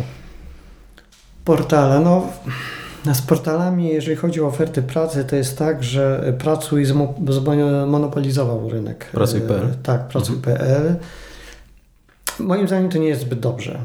Może tu przedstawiciele pracują się nie, nie ucieszą. My też korzystamy oczywiście z ich usług, ale to nie jest jakby dobrze. Ten, ten rynek, ten monopol rynkowy powoduje, że oczywiście, że ceny są wysokie, myślę, że za wysokie. W sensie, że pracodawcy muszą zbyt dużo płacić, żeby tak, wystawić tam ogłoszenie? Żeby dawać ogłoszenie. Bo wiesz, z perspektywy kandydata to jest fajnie, że masz wszystko w jednym miejscu. Tak, a no, z jednej strony to jest fajne, tylko z, z drugiej strony no właśnie, to, można na to patrzeć no bo to jest wygoda dla, e, dla kandydata. Czy z drugiej strony, nawet jeżeli kandydat wejdzie tam na kilka portali i może tam sobie założyć subskrypcję, że te będą mu wpadały tam na skrzynkę te, te, te oferty, które według tego klucza sobie wybrał, no to to, to jest automat pewnego mhm. rodzaju się e, robi. Natomiast ze względu jakby na rynek ogłoszeń, to to monopol nie jest jakby najlepszym jakby rozwiązaniem tak rynkowo jakby patrząc. Więc no tutaj, jeżeli wracając do Twojego pytania, co bym poleciał, no to to polecam. No, to trzeba patrzeć na pracuje, trzeba patrzeć na, na, na, na pracę, co tam jakieś infopraca jeszcze jest. Wszystko też zależy, jakie, jakie stanowiska szukamy. E, podczas e, jakiegoś jesiennego spotkania Dolnośląskiego Forum HR mieliśmy taki panel dyskusyjny, gdzie, w którym brali udział menadżerowie personalni z różnych firm jedna z menedżerów personalnych powiedziała, że oni na przykład ogłoszenia umieszczają i niekoniecznie na te najniższe stanowiska na OLX-ie. to raczej jest kojarzone z tymi niskimi stanowiskami pracy. Oni też tam szukają na menadżerskiej i mają całkiem fajny zwrot. Czyli też łamanie pewnych schematów. Czyli jeżeli y, menadżerowie na przykład szukają, to warto jest zajrzeć tam, gdzie się wydaje, że nie powinienem zajrzeć, bo tam Mhm. nie będzie. Szukanie różnymi kanałami. No i też można iść w drugą stronę, czyli podesłać CV do takiej firmy jak twoja. W sensie nawet jakby automatycznie się tam uploaduje, prawda? I Tak, wy to wprowadzacie do bazy tak. i praca szuka się sama. I tak, i wszyscy, którzy są w naszej bazie danych, z automatu, z pewnym w sposób mechaniczny są analizowani w kontekście każdego stanowiska, y, które by obsadzamy dla naszych y, klientów. Więc y, to jest oczywiście bierne takie wsparcie kandydatów, ale zawsze, Mhm. zawsze rodzi jakąś szansę na znalezienie. Czym więcej osób wie, że szukamy pracy, tym lepiej. Oprócz szefa. Oprócz szefa.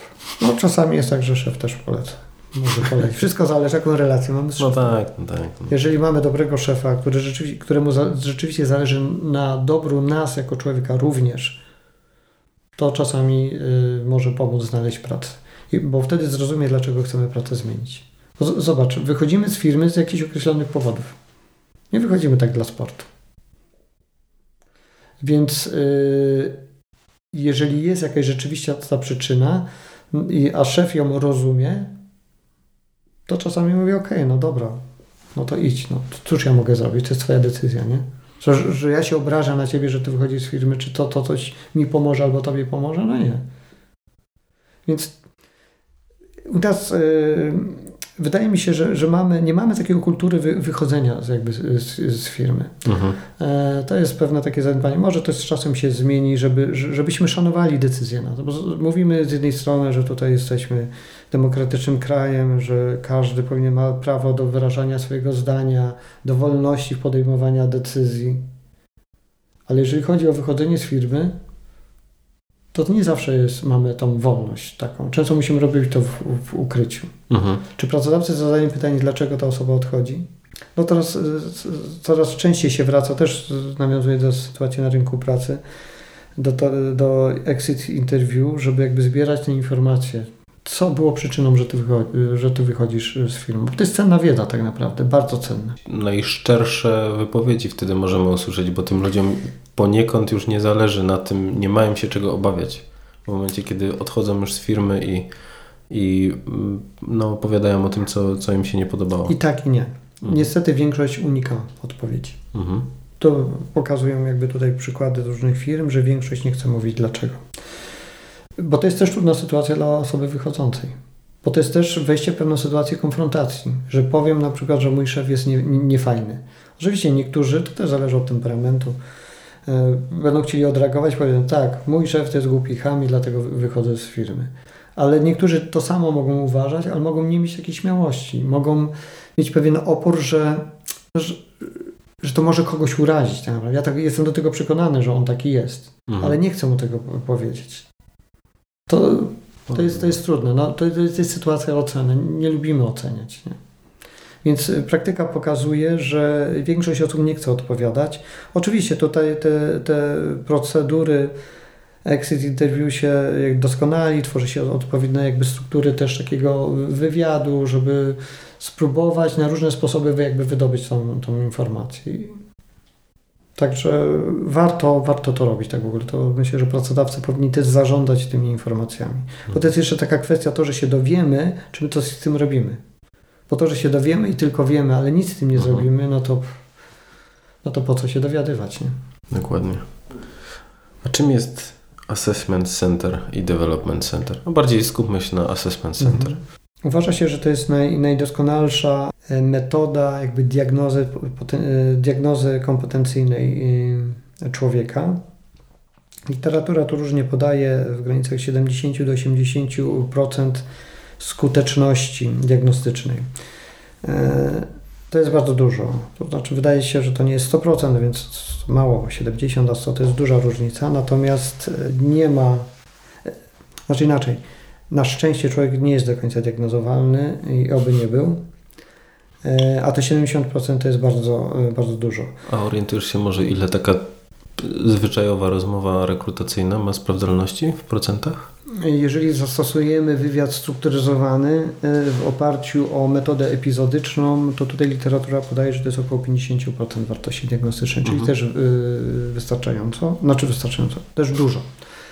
Pod warunkiem, że wywiad strukturyzowany jest wywiadem strukturyzowanym, bo nie każdy wywiad strukturyzowany, który tak nazywamy, jest wywiadem strukturyzowanym. A mógłbyś jest przybliżyć, co to znaczy strukturyzowany? Wywiad strukturyzowany, czyli y, zbudowanie pewnego scenariusza rozmowy, y, wyrażającego się w pytaniach, które są przygotowane do rozmowy, które są adekwatne do tego, co chcemy się dowiedzieć w kontekście danego stanowiska i ten scenariusz jest jakby powtarzany i stosowany względem każdego kandydata, którego mamy w procesie na dane stanowisko, bo dzięki temu uzyskujemy porównywalność. Możemy wiedzieć, kto jak odpowiedział na takie same lub bardzo podobne pytania i porównać osobę do, do osoby. Czyli To- mamy pięć przemyślanych pytań adekwatnych do stanowiska Tak. i każdy kandydat dostaje dokładnie takie same Tak. pytanie. To odróżnia od tak zwanego wywiadu swobodnego, którego wartość tam diagnostyczna, różne źródła podają, e, że z 0%, to co spotkałem, że niektórzy tam piszą, że do 5%. Wywiad swobodny, czyli po prostu od tak sobie rozmawiamy na różne tematy i bardziej intuicyjnie czujemy, czy ktoś jest fajnym kandydatem na dane stanowisko, czy też niefajnym Mhm. kandydatem. Natomiast to jest dość duże ryzyko, że ta nasza intuicja może nas y, zawieść. I możemy też y, łatwo zostać zmani- zmanipulowani przez samego kandydata. Natomiast Assessment Center rzeczywiście jest metodą, metodą bardzo skuteczną. Ona oczywiście jest dość złożoną metodą, bo ona mm, jest czasochłonna, bo taka sesja Assessment Center zazwyczaj trwa jeden dzień, znaczy jeden dzień, około 6-7 godzin, e, podczas której kandydaci są poddawani różnym zadaniom, ćwiczeniom, też jest stosowany wywiad. Chodzi o to, żeby zaobserwować ich zachowania w różnych sytuacjach i na podstawie tych zachowań wyłapać jakby tak zwane dominanty zachowań, czyli te zachowania najczęściej pojawiające się w podobnych sytuacjach i na podstawie tego się prognozuje, że te zachowania mogą w przyszłości wystąpić y, przy podobnych y, sytuacjach jak te, które były stosowane podczas sesji, czyli podczas na przykład jakiejś symulacji. Mhm. Metoda jest czasochłonna, jest też droższą metodą, czyli też firmy nie, nie zawsze ją stosują z tych względów czasochłonności, czy, czy, czy też kwestii budżetowych. Natomiast ona rzeczywiście bardzo mocno pokazuje kandydata od strony tej, mm, tej części miękkiej kompetencji. Bo CV, trzeba tutaj mieć świadomość, pokazuje nam przede wszystkim wiedzę i umiejętności. Czyli jakie ma kto doświadczenie, jakie ma wykształcenie. Oczywiście te pozostałe rzeczy, które tam się umieszczą, one mniej więcej sygnalizują jakieś inne rzeczy, Natomiast e, Assessment Center, on przede wszystkim pokazuje nam osobę w kontekście tej miękkiej części kompetencji, oczywiście warunkowanej tą e, wiedzą i umiejętnościami, bo tutaj trzeba mm, jeszcze dla, dla porządku podać, że kompetencje z- rozumiane są jako cztery czynniki wzajemnie warunkujące się, czyli to jest wiedza, umiejętności, cechy osobowe i postawy. I jakby to diagnozuje Assessment Center. Jeżeli e, przyjmujemy kandydata e, w oparciu o tylko i wyłącznie o e, wywiad strukturyzowany i CV, to tak naprawdę w praktyce to pokazuje, że głównie się koncentrujemy na wiedzy umiejętności. Natomiast e, to, co jest pozostałą częścią, tą miękką częścią kompetencji, ko- czyli cechy osobowe i postawy, to jest ciężko wyłapać podczas procesu rekrutacyjnego w takim modelu wywiad i analiza CV. Y, To ma tym większe znaczenie, że jak się zwalnia pracownika, to zazwyczaj się go zwalnia za tę miękką część kompetencji, czyli za cechy osobowe i postawy, czyli kto jaki miał stosunek do pracy, kto był jaką osobą tak naprawdę, nie za wiedzę umiejętności. To rzadko się zdarza. Więc tutaj, jeżeli możemy y, poprzez Assessment Center całościowo spojrzeć na kandydata w zakresie tej miękkiej i twardej części kompetencji, tym łatwiej jest nam dobrać takich kandydatów, którzy będą bardzo dobrze pasowali do naszej organizacji. Mhm. Czyli już tak mocno praktycznie, w momencie kiedy zadzwoni do mnie rekruter, będziemy po tym wstępnej rozmowie, wszystko będzie ok i e, rekruter zaprasza mnie na assessment center, to czego się mam spodziewać? Fajnej przygody przede wszystkim. A da się do tego jakoś przygotować? Do Assessment Center w zasadzie nie można się przygotować. Ja często słyszę takie pytania przed taką sesją od kandydatów, jak się przygotować. Ja mówię, wyśpij się dobrze, Mhm. odpocznij i tyle. E, do assessmentu nie da się przy, przygotować, dlatego że tak naprawdę kandydat nie wie, co się wydarzy podczas assessment center, czyli jakie ćwiczenia będą stosowane, jak będzie wywiad wyglądał. E, ten efekt takiego nawet, bym powiedział, zaskoczenia jest jakby konieczny w tej całej e, procedurze. Chodzi o to, żeby kandydat nie znał logiki Assessment Center, czyli co się tam wydarzy, żeby nie grał, bo tak naprawdę Assessment Center polega na tym, że się zagląda jakby pod maskę osoby, czyli chce się dotrzeć do tego, kim ta osoba tak naprawdę jest, a nie to, jaką się kreuje. Więc tutaj, y, jakkolwiek byśmy się mogli przygotowywać, na przykład znając, jakie będą ćwiczenia, to tak naprawdę będziemy działali przeciw metodzie, czyli będziemy grali kogoś, kim nie jesteśmy. Czyli nie damy siebie poznać, a assessment jest po to, żebyśmy poznali, kim ta osoba tak naprawdę jest. Nie da się przygotować, najlepiej w żaden sposób nie podejmować nawet akcji, wyspać się, tak. I zaufać profesjonalistom, którzy będą przeprowadzać assessment. E, assessment, e, niektórzy mówią, że jest dziwną procedurą, że mieli takie poczucie dziwności, co tam się dzieje. No ja się zgadzam. No ja uczestniczyłem w developmencie, ale... No. Tak, że, że takie nie ma tam jakiejś właśnie logiki, nie ciężko wyczuć, że takie pewne rzeczy jakby są bez sensu, a to jest wszystko bardzo dokładnie zaplanowane według określonego scenariusza i wszystko ma bardzo głęboki sens. Natomiast ci, którzy przychodzą, to po samej sesji Assessment czy Development Center mówią, że było fajnie, było ciekawie, było dziwnie, ale ta dziwność w tym pozytywnym y, wymiarze y, postrzegają, że takie fajne przeżycie. Tak w ogóle zachęcam, jeżeli ktoś słuchaczy ma możliwość uczestniczenia w sesji Assessment czy Development Center, to warto w tym uczestniczyć, dlatego żeby to też jest pewna forma przygotowania, czyli uczestnictwo w takiej sesji pokazuje, co to jest, czyli ten poziom jakiegoś stresu, powiedzmy sobie, czy lęku nawet czasami jest, jest niższy i do kolejnej sesji już podchodzimy bardziej tak optymistycznie, pod, bardziej optymistycznie poddajemy się całej procedurze. A czy dałbyś taką samą radę w e, odniesieniu do rozmów rekrutacyjnych? Takie chodzenie dla sportu, że tak powiem?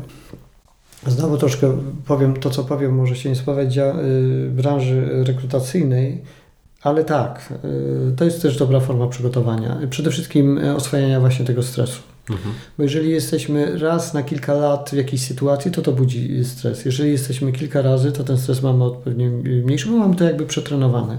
Oczywiście to troszkę przeszkadza rekruterom, no bo im zajmujemy czas i, i uczestniczymy w procesie, nawet jak nie chcemy pracować. Ale myślę, że to jest mniejsze zło niż pójście na rozmowę bardzo wystraszonym, bo to też wtedy rekruterowi bardzo przeszkadza, mhm. nasz wysoki poziom stresu. Tak samo z właśnie sesją assessment center. Ja często, jak mi studenci pytają, to mówię, szukajcie takich procesów rekrutacyjnych, gdzie, gdzie, gdzie jest stosowana metoda, metoda Assessment Center i zaaplikujcie, choćby dla samego przeżycia Assessment Center. Jest to ciekawe przeżycie. Warto je doświadczyć. Dobra. I pytanie, które zadaję wszystkim swoim gościom, czyli czym dla Ciebie jest charyzma? No, trudne pytanie. E, kiedyś się spotkaliśmy właśnie też w kontekście charyzmy i muszę Ci powiedzieć, że cały czas mi gdzieś tam w głowie świdruje, e, czym jest. Mm, I co już mi się na odpowiedź w głowie e, pojawia, to co świadczy o pewnej niejednoznaczności, dla mnie, pewnej mhm. niejednoznaczności charyzmy. Ale to, co ostatnio po, po wielu przemyśleniach mi do głowy przychodzi, to, to określimy w taki sposób, że to jest bycie kimś bardzo autentycznym, bardzo autentycznym, i, I ten autentyzm jest czymś pociągającym do drugiej osoby. Czyli dla tej drugiej osoby będę charyzmatyczny. Jeżeli widzi we mnie coś, co ją pociąga, to jest dla niej jakby atrakcyjne. E, w tym sensie, oczywiście nie tylko nie, nie fizycznym, tylko w tym sensie takim osobowościowym. Mhm. Ktoś jest charyzmatyczny, czyli coś robi w taki sposób, że, że budzi zainteresowanie, jakby ciągnie tą osobę w tym kierunku. Czyli można, charyzma jest pewnym nośnikiem pewnych wartości, e, pewnych inspiracji, e, czegoś, co inna osoba chce zrobić tylko dlatego, że spotkała się z taką osobą charyzmatyczną. W takim razie to wszystko z mojej strony, więc dziękuję bardzo, że wpadłeś i podzieliłeś się swoimi doświadczeniami. Myślę, że to jest cała masa dobrych rad, które można śmiało wykorzystywać. E, również dziękuję, że mogłem porozmawiać z Tobą. Cała przyjemność po mojej stronie. I vice versa. Zanim się pożegnamy i zapiszecie się do pisania CV, to zapraszam Was serdecznie do dzielenia się wszelkimi opiniami na temat podcastu. Co Wam się podobało i co warto byłoby zmienić. Jeżeli chcielibyście kogoś tutaj posłuchać, to dajcie znać. Jestem bardzo otwarty na wszelkie sugestie i komentarze. Zwłaszcza, że chcę, żebyście czuli, że tworzycie ten podcast ze mną. Zapraszam również do tego, żebyście śledzili mnie na social mediach, na Facebooku, Instagramie czy LinkedIn, bo tam jest najwięcej informacji na temat podcastu charyzmatycznego i będziecie z nim na bieżąco. Dzięki wielkie za wspólnie spędzony czas i do usłyszenia w następnym odcinku.